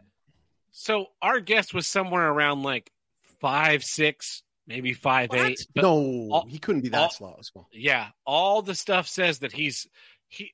All the stuff says that he's six feet tall, but he's actually five ten and says he's six feet tall. And so we're going through all these like pictures of him with next to other celebrities, trying to figure out exactly how tall he is, because like we, I- I've been face to face with the man, and he doesn't come to my chin. Weird. And so, and so I was, I, well, I reached out to the only person I know who knows anything about wrestling, and I was like, "What is going on here?" and that was why you sent the photo of me to someone else and said, "Like, oh, Right. this because uh, uh, you said, "Oh, we'll we'll bill him as six seven. and I was like, "That's crazy! That is Well, see, crazy!" this is the thing. So, so like you know, it depends on how mo- mobile the guy is, right? Like it depends on how mobile the guy is. But think about it this way: you can, in theory, put three inches of foam underneath. Two, like one is safe, two is pushing it, three you're like really pushing it, Mhm. and then inside the boot you can put another. Two to three inches of a lift inside the boot as well. So you're Oh. basically like walking around like Kiss, you know, like like so I, the CEO of the company I worked for in Tulsa before I started managing the stagehands, yeah, he was an actor and he was not a tall man. So I'm 6'2. I'm Mhm. like just straight up that's how tall I am. And right. I've never I've never taken pride in being tall because I think that that's it's weird to be proud of a thing that you have no control over. Right. And so um I, I had worked with this guy outside of the company that I ended up working for him for for many years and I had never put together that he wears lifts, but one day he came and sat in my office and he, the company was going was changing management and he was staying in Mhm. charge, but we were changing like corporate structuring stuff. And he Mhm. wanted to come down and be like, ah, you know, I'm just one of the guys standing here in the tech office with all you like hourly employees who are normal guys. And I'm sitting there talking. He's and so he's doing the thing where he kind of like perches on your desk, you know. And so he's perched. He's perched on. I don't think he's perched on my desk. I think he's per- perched on my coworker's desk. But he kind of perches and crosses his legs. When he crosses his legs, I saw the lacing of his shoes, and I realized he's wearing lifts. He wears lifts 24 hours a day, seven days a week. Because at, and and even with his lifts, he's only about six feet tall. Just to be that six feet tall, because he's an actor. He's always been an Ah, actor, and right. he had to have a double hip replacement because he could not live with being five foot eight or f- whatever the height was. It's And the I male equivalent understand- of a push-up bra, right? It- It's the it male is equivalent exactly of a push-up bra. And Right, it's so- just it's just to create a facade it's one thing to create a facade on stage but like Right. he's trying to create a facade in his real life of being a tall guy nobody cares nobody Some women cares do apparently, but yeah. Yeah. Like- no, And- and, that's that's the thing. Like we have this character that we're contemplating bringing back for nostalgia purposes, which is like the mummy. And like we're like when it got put on our desk, we're like, you know, like the, we got to find a way to book this guy, the mummy.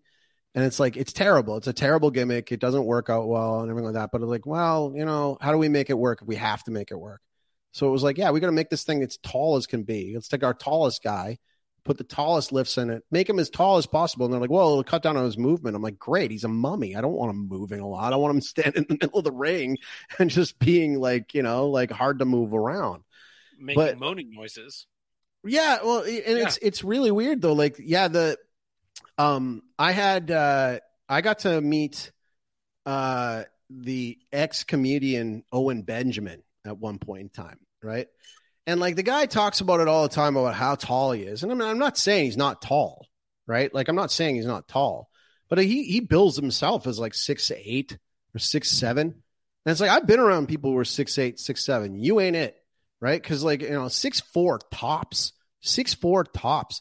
Because the thing is, is that like I look at my own photo, I'm six feet on the button, like right, like you know, just like I'm six foot and like a half an inch, right? And like I, I know, I know my height, and and like I'm standing next to him, and I've I've been around. Like I had a cousin who's six foot, I think he's six foot five or six foot six, and like the height difference wasn't like that, like, and like actually, my height came to a disadvantage in wrestling because I can't work with shorter wrestlers because I make them look small.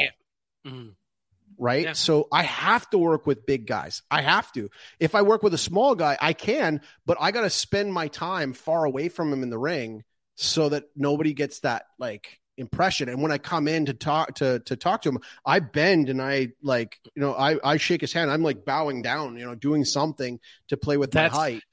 that was the craziest thing in the WWE filmings that I was working on was that um I can't show this because you know audio format but um there the there were backstage ring girl I don't think they're ring girls um th- they were like post interview girls right Okay, and yeah, very yeah. very attractive women and so Yep. they had all these like backstage areas set up right they have the Mhm. arena the arena has the the the ring it has the like big video wall where they walk out of their Yeah. their area but then Yeah. backstage in the back hallways they have a couple of different areas set up for post show interviews Right. i guess i don't know what the difference is between them but the women were all extremely attractive and all of them not Flats. a one of them flat yeah they're all wearing flats which is Yeah. really odd because i've you know most women in a in those kinds of settings they're in some kind of high heels so they're all in flats which is kind of odd but Yep. there was one that i i walked past the backstage interview going on during the show and she was standing you know most people stand with their feet kind of shoulder width apart a nice comfortable level She was like an A frame. she is was an A frame. Her she was almost doing the splits, Yep. so that her head was just a few inches below the guy's head, so Mhm. that he looked like a bigger dude. And I was shook. I was shook. well, and see, the funny thing is, like when I worked in midget wrestling, I remember when I came to Short Sleeve Sampson about it, and I was like, "Hey, man, you know, I think there's a fit, right?" And like I pitched it to him because I was like, you know, I, I worked with him on a couple of other shows. We really hit it off, and I was like, you know, man, I you're going to be in Calgary, and I'm moving back to Calgary, and when you come to Calgary, I'll do shows with you there. And because he liked what my work, and I was like, and at first I was like, but like I'm like too tall than all these other guys. But then we realized we're like, no, that's That perfect. makes it better. that's perfect because you want them to look even smaller, right? They the smaller they are, the more money they draw. Mm-hmm. And so the and then on top of it, if I'm going out there as a tall guy and we had this we had a spot all the time where like I interfere with with Sampson and he pops out of the ring and he chases me around the ring. And it looks hilarious. It looks hilarious. And every time I'm like cowering and doing all this kind of stuff like that to to to these guys, it works out great.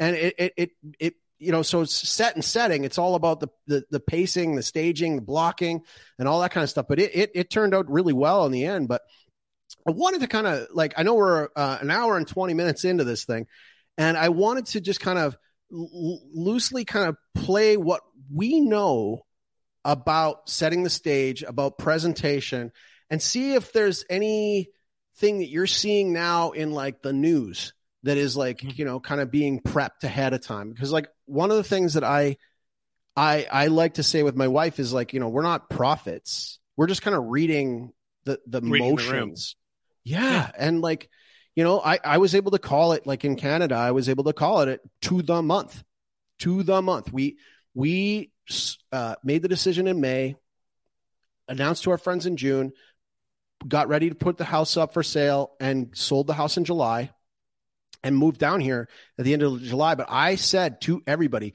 and they were like, "Oh, they, they lifted all the restrictions, and there's not going to be any, you know, like it's it's over." And I'm like, "It's not over. It's Not not, over. over. at all. They're going to bring it back in the fall." And it's it's just going to be all over again. And then I said, we have to get out now while we still can, while I can still fly, right? And they're like, oh, they're not going to block you from flying. Like, no, no airline would ever like block you from flying. I was like, it's not going to be the airlines that are going to do it. They'll they'll Oh. they'll be the muscle, I disagree but they're with you. not. No, I, I it think, was the I think the government. airlines would do it. Well, No, no, but they, but the the thought that they we had was that there would be one airline that wouldn't, and there would be another one that would, and you just pick the one that you know like you could fly on. yeah. But like I was like, no, dude, it's going to be across the board by Yeah. the government. They're going to be like, well, our hands are tied. The government told us we have to do this. and that was going to be the way it was going to go. And it was to the month, to the month. They announced it at the end of August. It got put in in, in uh, it got like soft put in in September, and then it was hard put in in October, and that was it. And it was and it was in there for months and months and months. And I remember I was devastated, devastated. Even though I knew it was coming, I was devastated. The reason why I was devastated was because right. It's well, no, God, it's not about that. It's it sucks so much being right, man. It sucks so much being right. I about those kind of things. Yeah, absolutely. about about everything. I hate being right all the time. It's it's my biggest. It is my biggest, um, personal. It actually it causes me self loathing. The my ability to be right about things and to call them to call the shots ahead of time. It causes me self loathing because I would love I would love to be a stupid idiot that is wrong all the time. It's like, oh yeah, right. they're gonna bring back the pandemic for the 2024 presidential election. what a big dummy he was. What a big dummy Tab is. But then that but now they're like, we might need to bring back masks for the fall in 2023, and I'm like, Yeah. Why? Why? Why? Well, and, why? But you can see the pacing you can see the pacing. Yeah. Right? Where was the first time I heard about it? Somebody shares with me a video of Alex Jones telling about some like tip that he got. And uh, nobody wants to give him credit. I don't enjoy I don't enjoy getting any information from Alex Jones cuz I can't share that with anybody. I can't I got to take it with not. a grain of salt. That's right? the thing, right? So he's saying he's saying mask mandates will be back late September. Even even if he's right, even if he's right, right? I can't to go to walk into my my work and be like, "Hey, check out this Alex Jones video where he said that this was this was from mid August when he said that by October first we would be back in mass. Check that out." And then you watch Alex Jones? No, no, no. He was no, right. No, but you're not listening. Yeah, you're not listening to the thing. And that's the thing is it. So then what happens is you get what's called like push polls, right? So this is something that like I think his name is like Frank Lutz or something Lutz.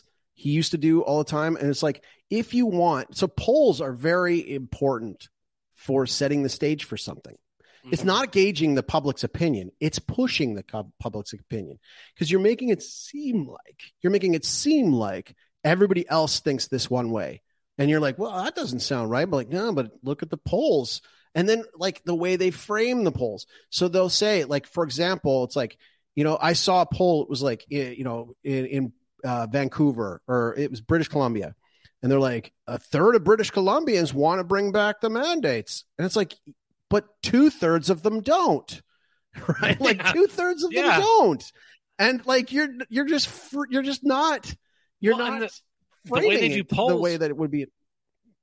Polls are a scam too because the question is the question may not be Chaco do you want to bring back mask mandates and not letting people go back to work and you can't go like to the grocery store once a day? That's not the question. The question is, would you support more stringent? Would you report support going back to measures to prevent the spread of disease? It's something so vague that a third of people are so stupid that they'll say, well, I, I, don't, I don't like disease. Yeah, if, if, there's something we could do to stop disease, I, I'd go for that. And and then there's a third of people that say, um, no, fuck you, go jump off a cliff. I hate you. Then there's a yeah. third of people for whatever reason say, uh, I don't know, I I yeah. don't know. And then there's ten. It's always that third. It's the mushy yeah. third that they that they're trying to move. Then right? there's ten so, percent of people that say, "I won't accept your polls. Please stop contacting me." And those are the people right. that we have to support. yes, but the, okay, I've seen it where it's like they'll like post a hypothetical. They're like, "Well, if a more dangerous variant were to hit Canada, yes, right." And then lo and behold, like after the polls come out, go, a, a new ver- there's been a new case, a new case in Winnipeg Oh and no! You, oh no! And then they take it as like a, a commitment. You said, you said that if a more dangerous one came, you'd yep. do it, and now it's here. And if you're against you made... it, you're some sort of a horrible person, and you don't care about grandma, and you're a conspiracy theorist, and and like you know that's such a powerful wizard word to say. You know, like it just it shuts everything down. Oh, you're a conspiracy theorist. It's Pay over. no attention you know, to the man behind the curtain. Exactly. But like you see these certain things and like everything is a photo op everything is set up and so the the name of this show is uh, high trust low context. It's going to take me a while to even memorize the name of my own show. But like one of the things and this is a question i really wanted to ask you and i'm going to try to ask every every guest that comes on the show. At this stage in your life who and what do you still trust uh, I, I trust on my family, my Yilmaf. math is the word. Um, I've when Truckin' and Tuckin' and Tim the Handlebreaker and I watched Fast Nine for the first time. This is going to be a really weird story, but please bear with me. I'll let you go with it. When we watched uh, Fast Nine for the first time, the ninth movie in the Fast and Furious franchise, um, they introduce John Cena, who is a wrestler. Yeah. Uh, it, it's all tying together. It's all tying together. I, I swear right. this makes sense at the end. I trust you, man. Take on field. Uh, I, am not talking. I, am to your listeners. Your listeners are probably going to say this is this is insanity. This man is insane. so if you're still around at this point, there's John Cena. John Cena is introduced as Dom's brother, who is working for evil.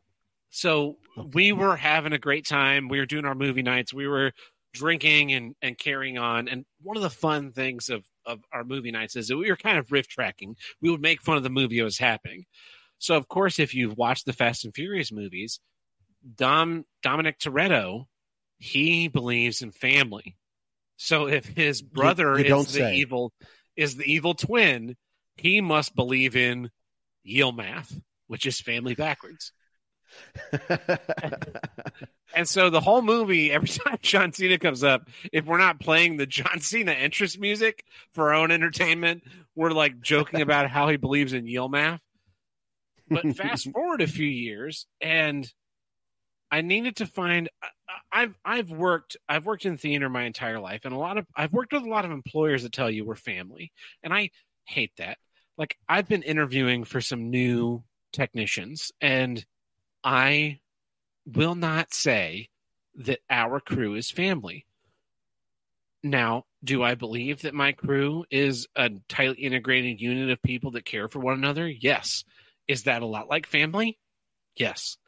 But I will not say that my crew is family because, in my experience, when someone says, our crew, our, our business isn't really a business, we're more like a family what the person is doing is they're trying to exploit you. They're trying, they're trying to, to, trick unearned loyalty. It, it pers- yes, you nailed it. You nailed it. They want you to because if something happened to your sister or your brother or your father or your mother, you would drop everything to absolutely help them because absolutely. that's what family is. Yeah. But there's something there's something beyond family, right? There are those people that that are like that. Hmm. We have those people in our lives where we would drop everything because they're family, but they're not biological family. So I created right. this.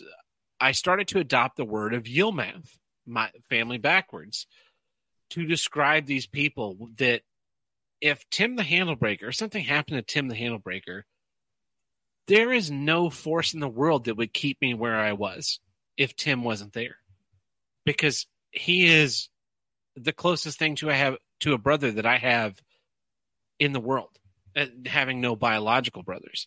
If something were right. happen to my friend Truckin' and Tuckin', I would not stop to help him. I, I my my mentors in my career, um, they are to me as strong as a biological family member was. Some of them are like secondary fathers, and that comes from someone who has in the greatest father in the world.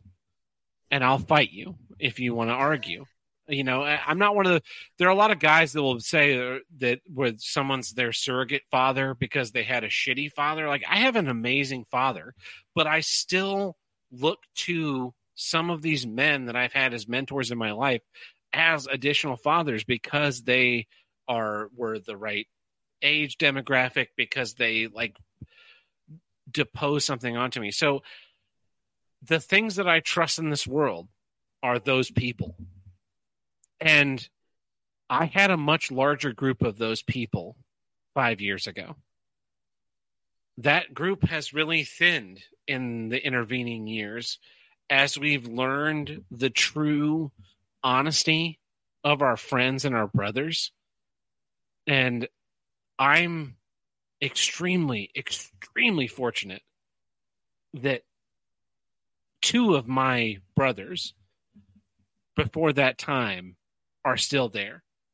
A, a, lot of them are new. A lot of them are like they're secondary Yilmaf. They're they're like second cousins, right? Where I love them, I trust them, I'll take care of them. I, I'll I will do my part because I am compelled by my honor to do it.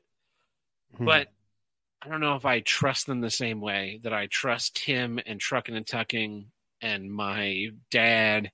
Like those those are the three. Those are the three men in this world that when the time comes to put a gun in someone's hand to watch your back, that's who I'm putting a gun in their hand. And that's my level of trust. Like that's that's the line. Would I arm you to watch my back?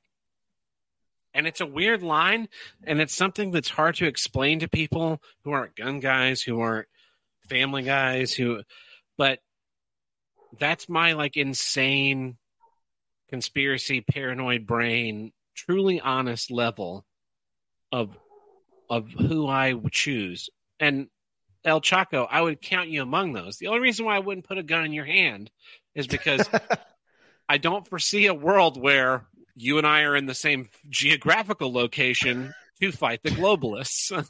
You're speaking too fast. You, you, you, don't don't count out Paraguay just yet. There's, you know, there could I, be a I, time. I don't not see a world where I live in Paraguay someday, but um, it may not be Norway. I know you want to go to Norway, but like eh, you know, I would you, you would have you would have uh you would have a clean bed and access to our food and all that. Yeah, you'd have you'd have you'd be taken care of, and yeah. and it's interesting because you bring up about the people that you you you bring up about the people that were in your tight circle that weren't afterwards, and I feel like after all of us have kind of come through this trauma, and it was a trauma.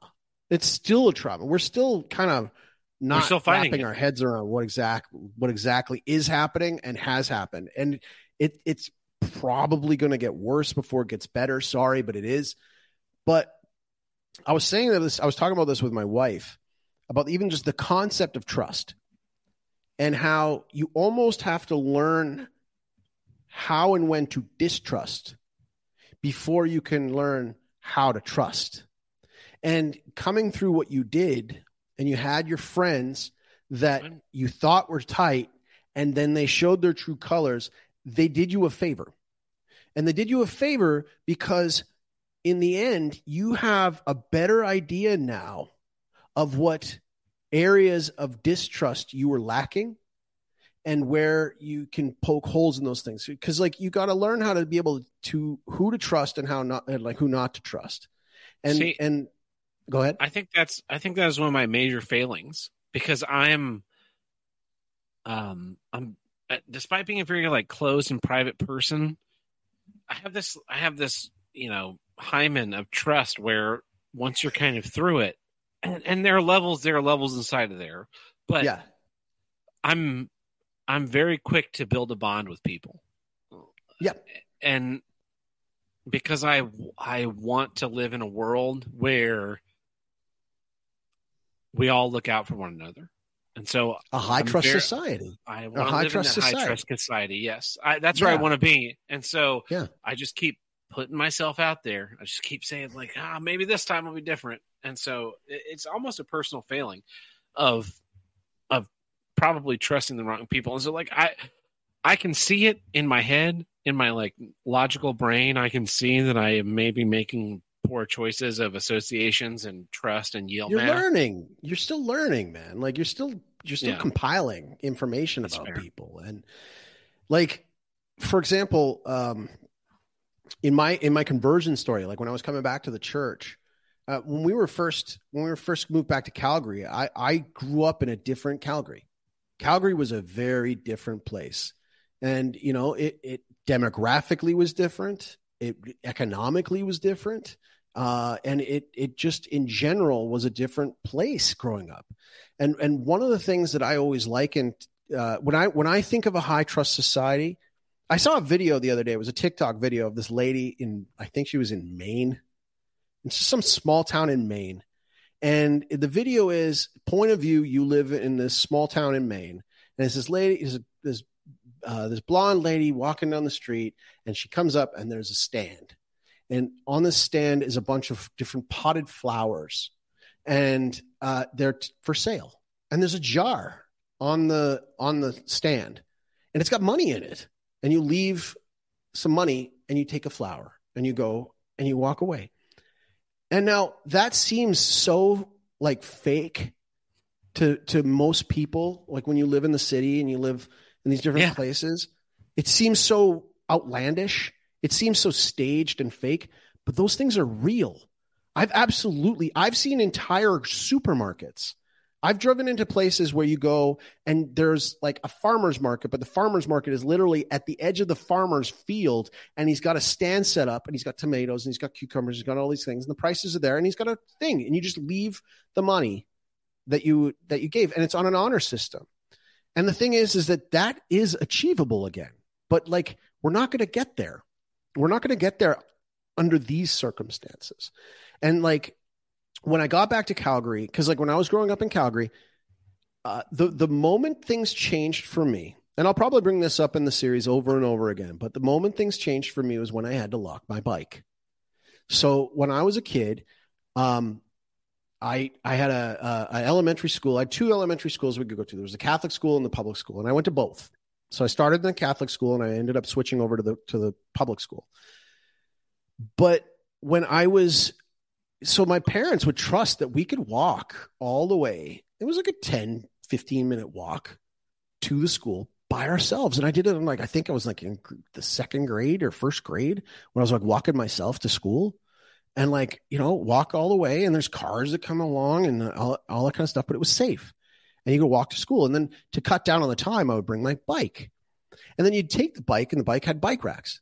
And very few people actually locked their bike like the fact that anybody, t- t- it was it was a time where actually it was almost like cool to have a bike lock because not everybody had a bike lock, right? Like it wasn't necessary, and so you just put your bike on the bike rack, and then go into the school.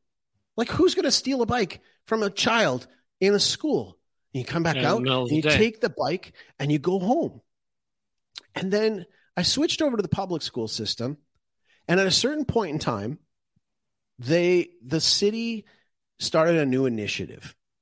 And it's this idea of like learning by osmosis. If you put a high if you put low trust people in a high trust society, maybe they'll they'll turn into what their surroundings people. are like. And it doesn't work that way. It doesn't work that way at all. So they put this group home for for for uh, troubled kids across the school schoolyard from us. I'll never forget it. The two there was there was um, there were three kids that were in my grade that came in. I forget the girl's name, but there was Lee and um, oh come on, Harper. Nah, just I forget. I forget his name. There's two of them. The two of them, and they were bad. Like we had bullies and we had like fights and we had all those kind of things, but we didn't have anything like these guys, right? And and these guys came and it was like everything changed. Like I was in grade six, and like I remember I used to, you know, those Panini sticker books that that, that come out. Like so, Panini. Uh, sorry, I don't. Panini's a brand, and so what they would do is like you could get sticker books of like hockey teams, or it was like think of like like trading cards, but like stickers.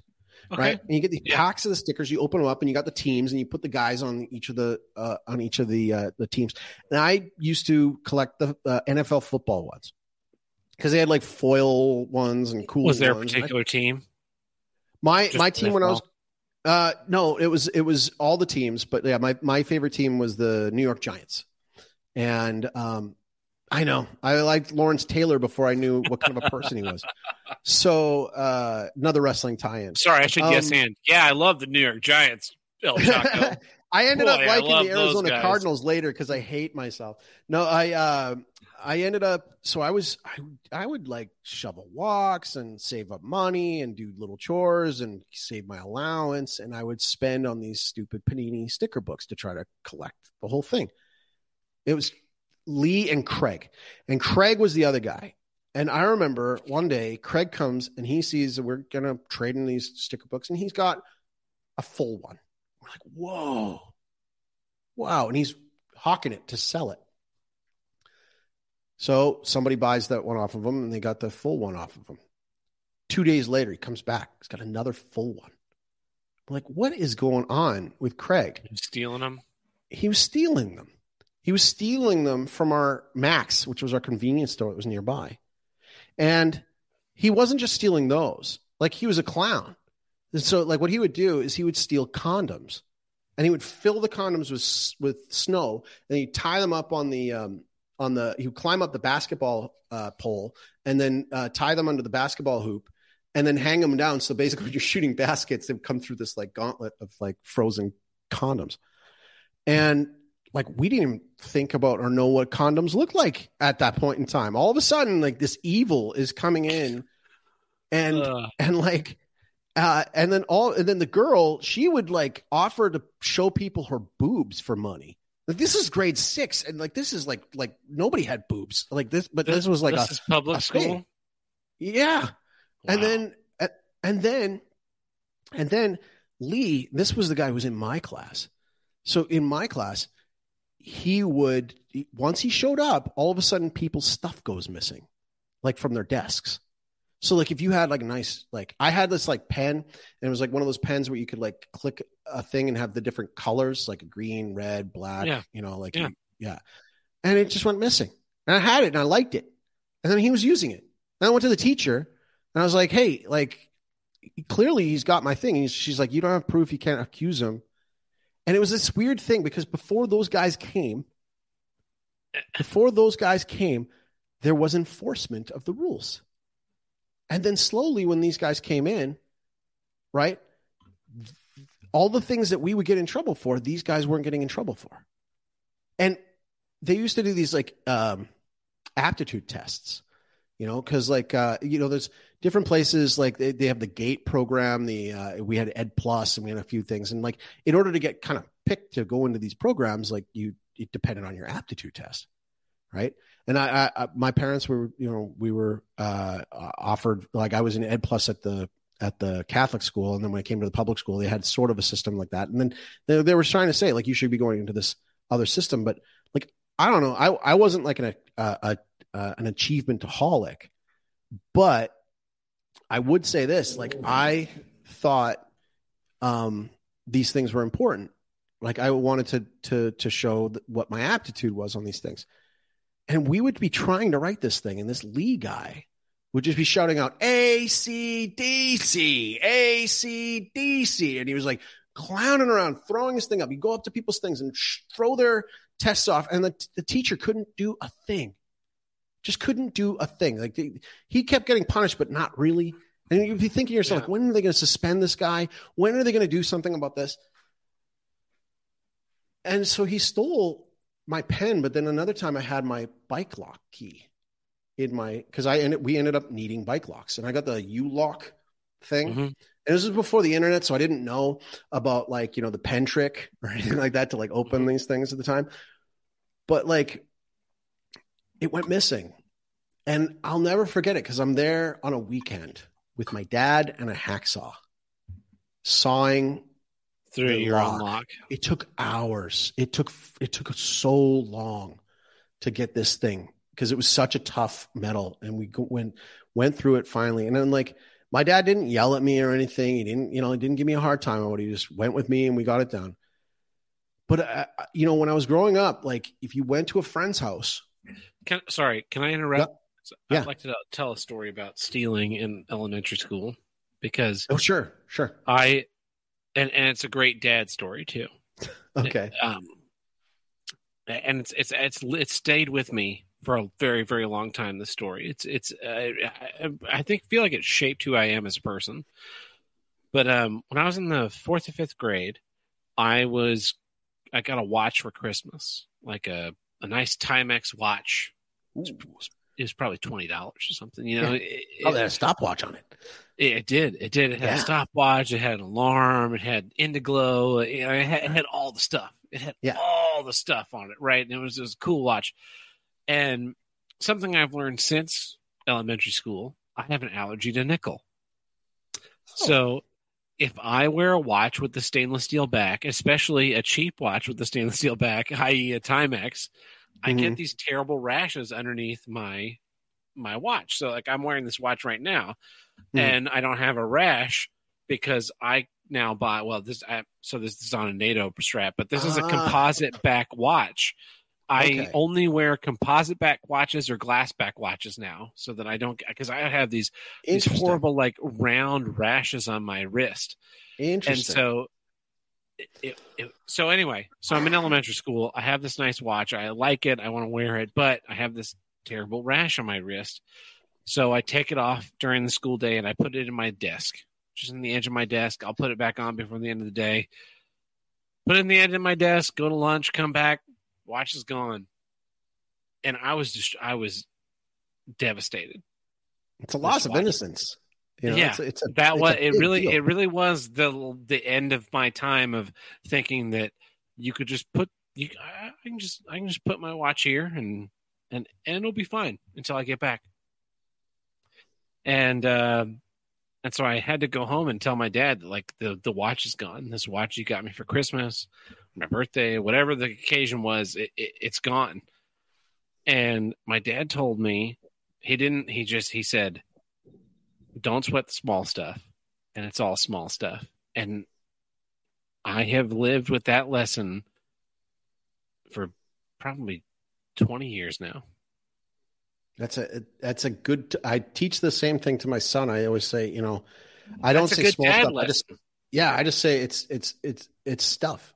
You know, Because what's It's- your what's your dad? You know, you're hacking through that that bike lock. Yeah, How can he be mad at you? You didn't do anything. I, you, you put the key in your desk where it should theoretically be safe until you need to get the key again. Where else are you going to put it? that's Where I else are you going to put the be safe. watch? Maybe Yeah. in my jacket pocket, but like I didn't I didn't think anything of it. Yeah. And it's funny because like that cascaded. It just cascaded. Because when I was a kid, if you know, like this isn't smartphone times. This isn't times where you you didn't call ahead of time to like go. You knew where your friends were because all the bikes were on the front lawn. So if the Yes. if everybody was if everybody was like playing like Nintendo or something, you'd know where they were because all the bikes. there's a pile on the of bikes front in the front yard. Yeah. yeah, Because you and just so rode up. this, You just rode up and you did the thing where you stood up on one leg and just let it Exactly, let it go on its distance. own. Yeah. I had. We're gonna go play. I had a BMX. I had a BMX Shogun bike, and uh, the it had the original seat, and the seat was cracked. And if you didn't ride it right, that would pinch and it would rip your shorts. and I had like two pairs of shorts ruined by it. So I got good at just kind of riding, you know, like kind of half standing, you know, while I Mhm. was riding it a lot. And I only sit down like for bits, but if I'm going to pop up, like I gotta be careful. And so I always remember that. And I had specific stickers on the bike, and I knew exactly which one was my bike. And I would come home and I'd put it in the backyard or I'd put it in the shed. Yeah. And then it got stolen. Yeah. And it got stolen, and I, it sucked because it was like I was already growing out of the bike, but it was like a good bike, and I could have given it to my brother or something like that. And later on, like when I was in junior high, we went to a different like community for our, we had to bus to this community to go there. And I'm there, and I used to play this game called uh, it was an SNK game. It was a total ripoff of uh, Street Fighter 2 called World Heroes. And we used to go to this uh, 7-Eleven at lunchtime, plop our quarters in, play each other. And there was this one kid who came in, didn't go to our school, and he would come in and he would just kick our asses at this game. He just like this total M Bison knockoff guy. He would just like cheap shot you all the way through. And so like we learned like, okay, just select that guy and beat him. Yeah. So I I finally did that. I, I I finally beat that guy and I had like a you know like a yeah moment, right? And uh and then he just changed his to another player who has some other cheap way of winning and he ends up beating me. And my friends laughed at me. And then we get outside and we're walking out and we see this guy get on the bike and it was my bike. It was your bike? It was my bike with the seat taken off, but it had all the stickers. And you didn't beat and I couldn't. death. No, but I couldn't catch. He never. I never saw him again because I was like, "That's my bike," and I never saw him again. And the thing is, is like I remember when I was thinking about it afterwards, and I was like, I knew the community I was in. The community I was in, for we were in a nice community, and then we were bused to a rougher community. And when we went to that rougher community, and they were they the the um, I remember I met so many other kids. I had this one kid I brought over to my house for dinner, like for you know to come hang out. You know, I met him at school, came over to our house, ha- got to have dinner with him. You know, he had dinner. We, I thought we had a great time. Next day we go to school, and the guy absolutely hates my guts, and is absolutely just like hates my guts. It was a complete betrayal. Had no idea what happened, and what what was is he was jealous. I had a happy family that tr- loved each other and treated each other right. And he didn't. And you can clearly tell he didn't. And I realized like that kid who stole my bike, oh, I don't think he stole my bike because he would have, he would not have been able to get all the way to my neighborhood to go and steal. His dad stole the bike, or his dad bought it, or his parents bought the stolen bike from somebody else. And his situation was different than mine because my stole my bike got stolen, and then later on I ended up getting another bike. Yeah. But like, like you have to kind of put those things into perspective and be like, okay, like this is the real world. This is what it's like. And this is what we're teaching our kids, unfortunately, is like, this is what you got to get prepared for, kid. You know, tough, tough shenanigans, you know, like you're going to have to get out there and, and, and you, you just gonna have to get used to this stuff sucking all the time. And it's like, Our no, I refuse. Trees. I refuse. And that's why I took my, my family and we live in rural area and we know our neighbors and we get to know our neighbors. And it's important to know your neighbors. And there's a there's a book, there's a no no book called Culture of Critique by a sociologist named Kevin MacDonald, and in it he talks about how like a lot of European cultures are high trust societies because of winter, right? Because if you don't trust your neighbor in a lot of these places, you're living like I mean, I'm I'm from Canada, I grew up in Canada. My ancestors came to Canada. My ancestors they came to Canada and then they settled in Canada in harsh conditions. They built up their ranches, they built up their their their properties, they built their own houses. They they made it through. And the only way they made it through is by trusting their neighbor and getting along with their neighbor. And like, you know, there's other cultures around the world, so such as like um Norway, very wintry place. Yeah, and yeah. that's why the richest nation on the planet. But things have changed in the last twenty five years. I wonder what. But but like I can't. I couldn't even begin to explain. No. I've- yeah, I've never been there, so Complete who could crapshoot. Yeah. know?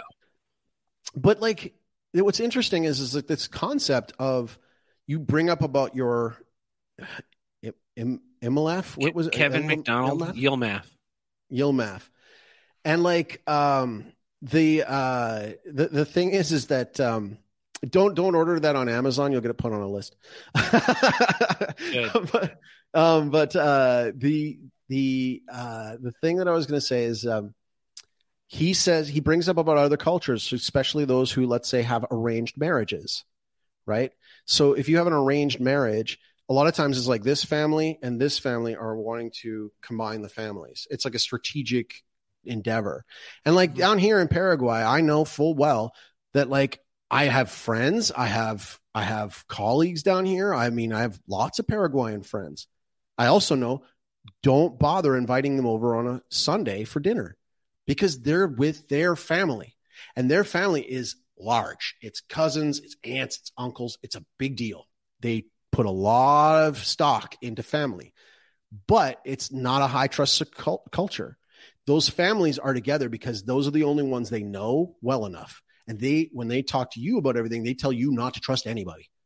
And so the the thing is, is that they will stick up for each other, even if Uncle Tom is a is a is a crook they will go to bat for for him because snitches get stitches kind of thing and Yeah. they will they will they will back up a person who's dishonest and acting badly so when i was in canada in, in calgary and this everything had kind of changed i said to my wife i was like man i don't i don't get it we are not getting like it's hard to connect with people it's hard to like you know like our kids playing with their kids it's like really hard When did that change? It changed when we went back to the church.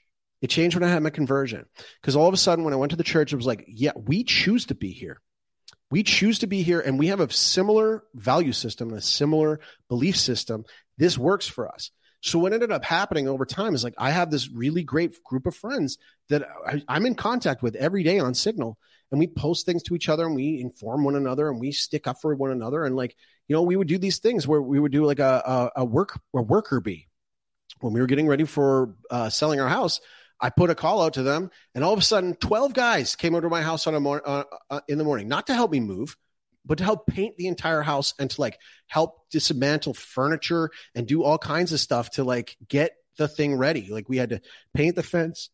We had guys doing the drywalling in the in the garage and all that kind of stuff, and we had it done by lunch because there was so many of us, and it was great. And these are the kind of things that like you choose your community. So in a lot of those European uh, cultures, like if you don't trust your neighbor, if your neighbor is a total crook, you're not going to help him when the when the the winter comes and he needs help. You're not going to bail him out. You have to learn how to trust one another. And the low context part of this show, low context is direct communication. So there's high context and there's low context communication. Low context means it, you don't have it's not reading into body language. It's not looking into, you know, like saving face all the time. It is okay to tell somebody, "Hey man, I'm not buying your BS it's not, it's not working on me. Like you got to be straight with me. Be straight with me. And that's one of the things that you probably like with a lot of your friends is that you can be honest with them. You don't have yeah. to be like like talking around them or anything like that. Like you a lot of people bring up about how like men and women are very different and how they communicate. But a lot of these like a lot of that is biological. A lot of women will gossip right? They'll gossip. They'll tell a lot of those things. But the reason why they have to do that is because in a in a society where you have to trust one another, if they're picking a partner, then you need gossip. That guy's a drunk. Don't go with him. He's a drunk, right? I, if you you know like you gotta, yeah. But they save face by talking to each other, and uh, they save face because they don't want to make it like a direct thing because if their husband dies in battle or if their husband gets run over by their you know by an ox cart they need each other to bail each other out. So it it serves a purpose. And so i guess the the thing that i'm going to going to kind of pursue with this show is i really want to ask a lot of people who do you trust? How do you trust them? And how do you how do you foresee getting back to that. Is that dead or is it not dead and can we possibly you know come around at some point in time? I think that there's i think there's a way but i haven't quite figured out that way yet. And i think that if i talk to enough people who know things and have uh, good experiences about certain things then maybe we can kind of scratch the surface and figure out what it is that we need to do in this society where we can't trust the news we can't trust the media we can't trust our teachers we can't trust our politicians and we can't trust each other in a lot of ways. And that i think is something that like either we're going to need some sort of monumental event to take place that'll change everybody and reset everybody, or we have to work on it internally and kind of balance that out and put it out into the world at how to trust people. And I think that like there's a lot of stuff to, to gain from that. I've, I've been, you know, I took my, my degrees in economics. And one of the things that we studied in economics was game theory. So in a future episode, I'm probably going to talk about how they they've done uh, all types of studies on game theory. What are the winning strategies, like the prisoner dilemma, how to win the prisoner dilemma, and it's not the way you think, and that, and it's really interesting how those kind of things play out. But I should probably leave it at that because we've done a really good two hours here, and yeah. I think uh, this is a great way to start the show. And I, I and I chose you as my first guest because I trust you, and because and because Thank it's you. one of those things where um, you know if you're going to come and you're going to start something and setting the stage for how this is going to go hey who better to, to start it with than somebody who I, exactly exactly. Yeah. so this has been high trust low ch- low context with el chaco. I want to thank my guest Tab Birt for coming in here. Thank you all for joining us being a thank part you. of this. And on that note ciao ciao. Hasta luego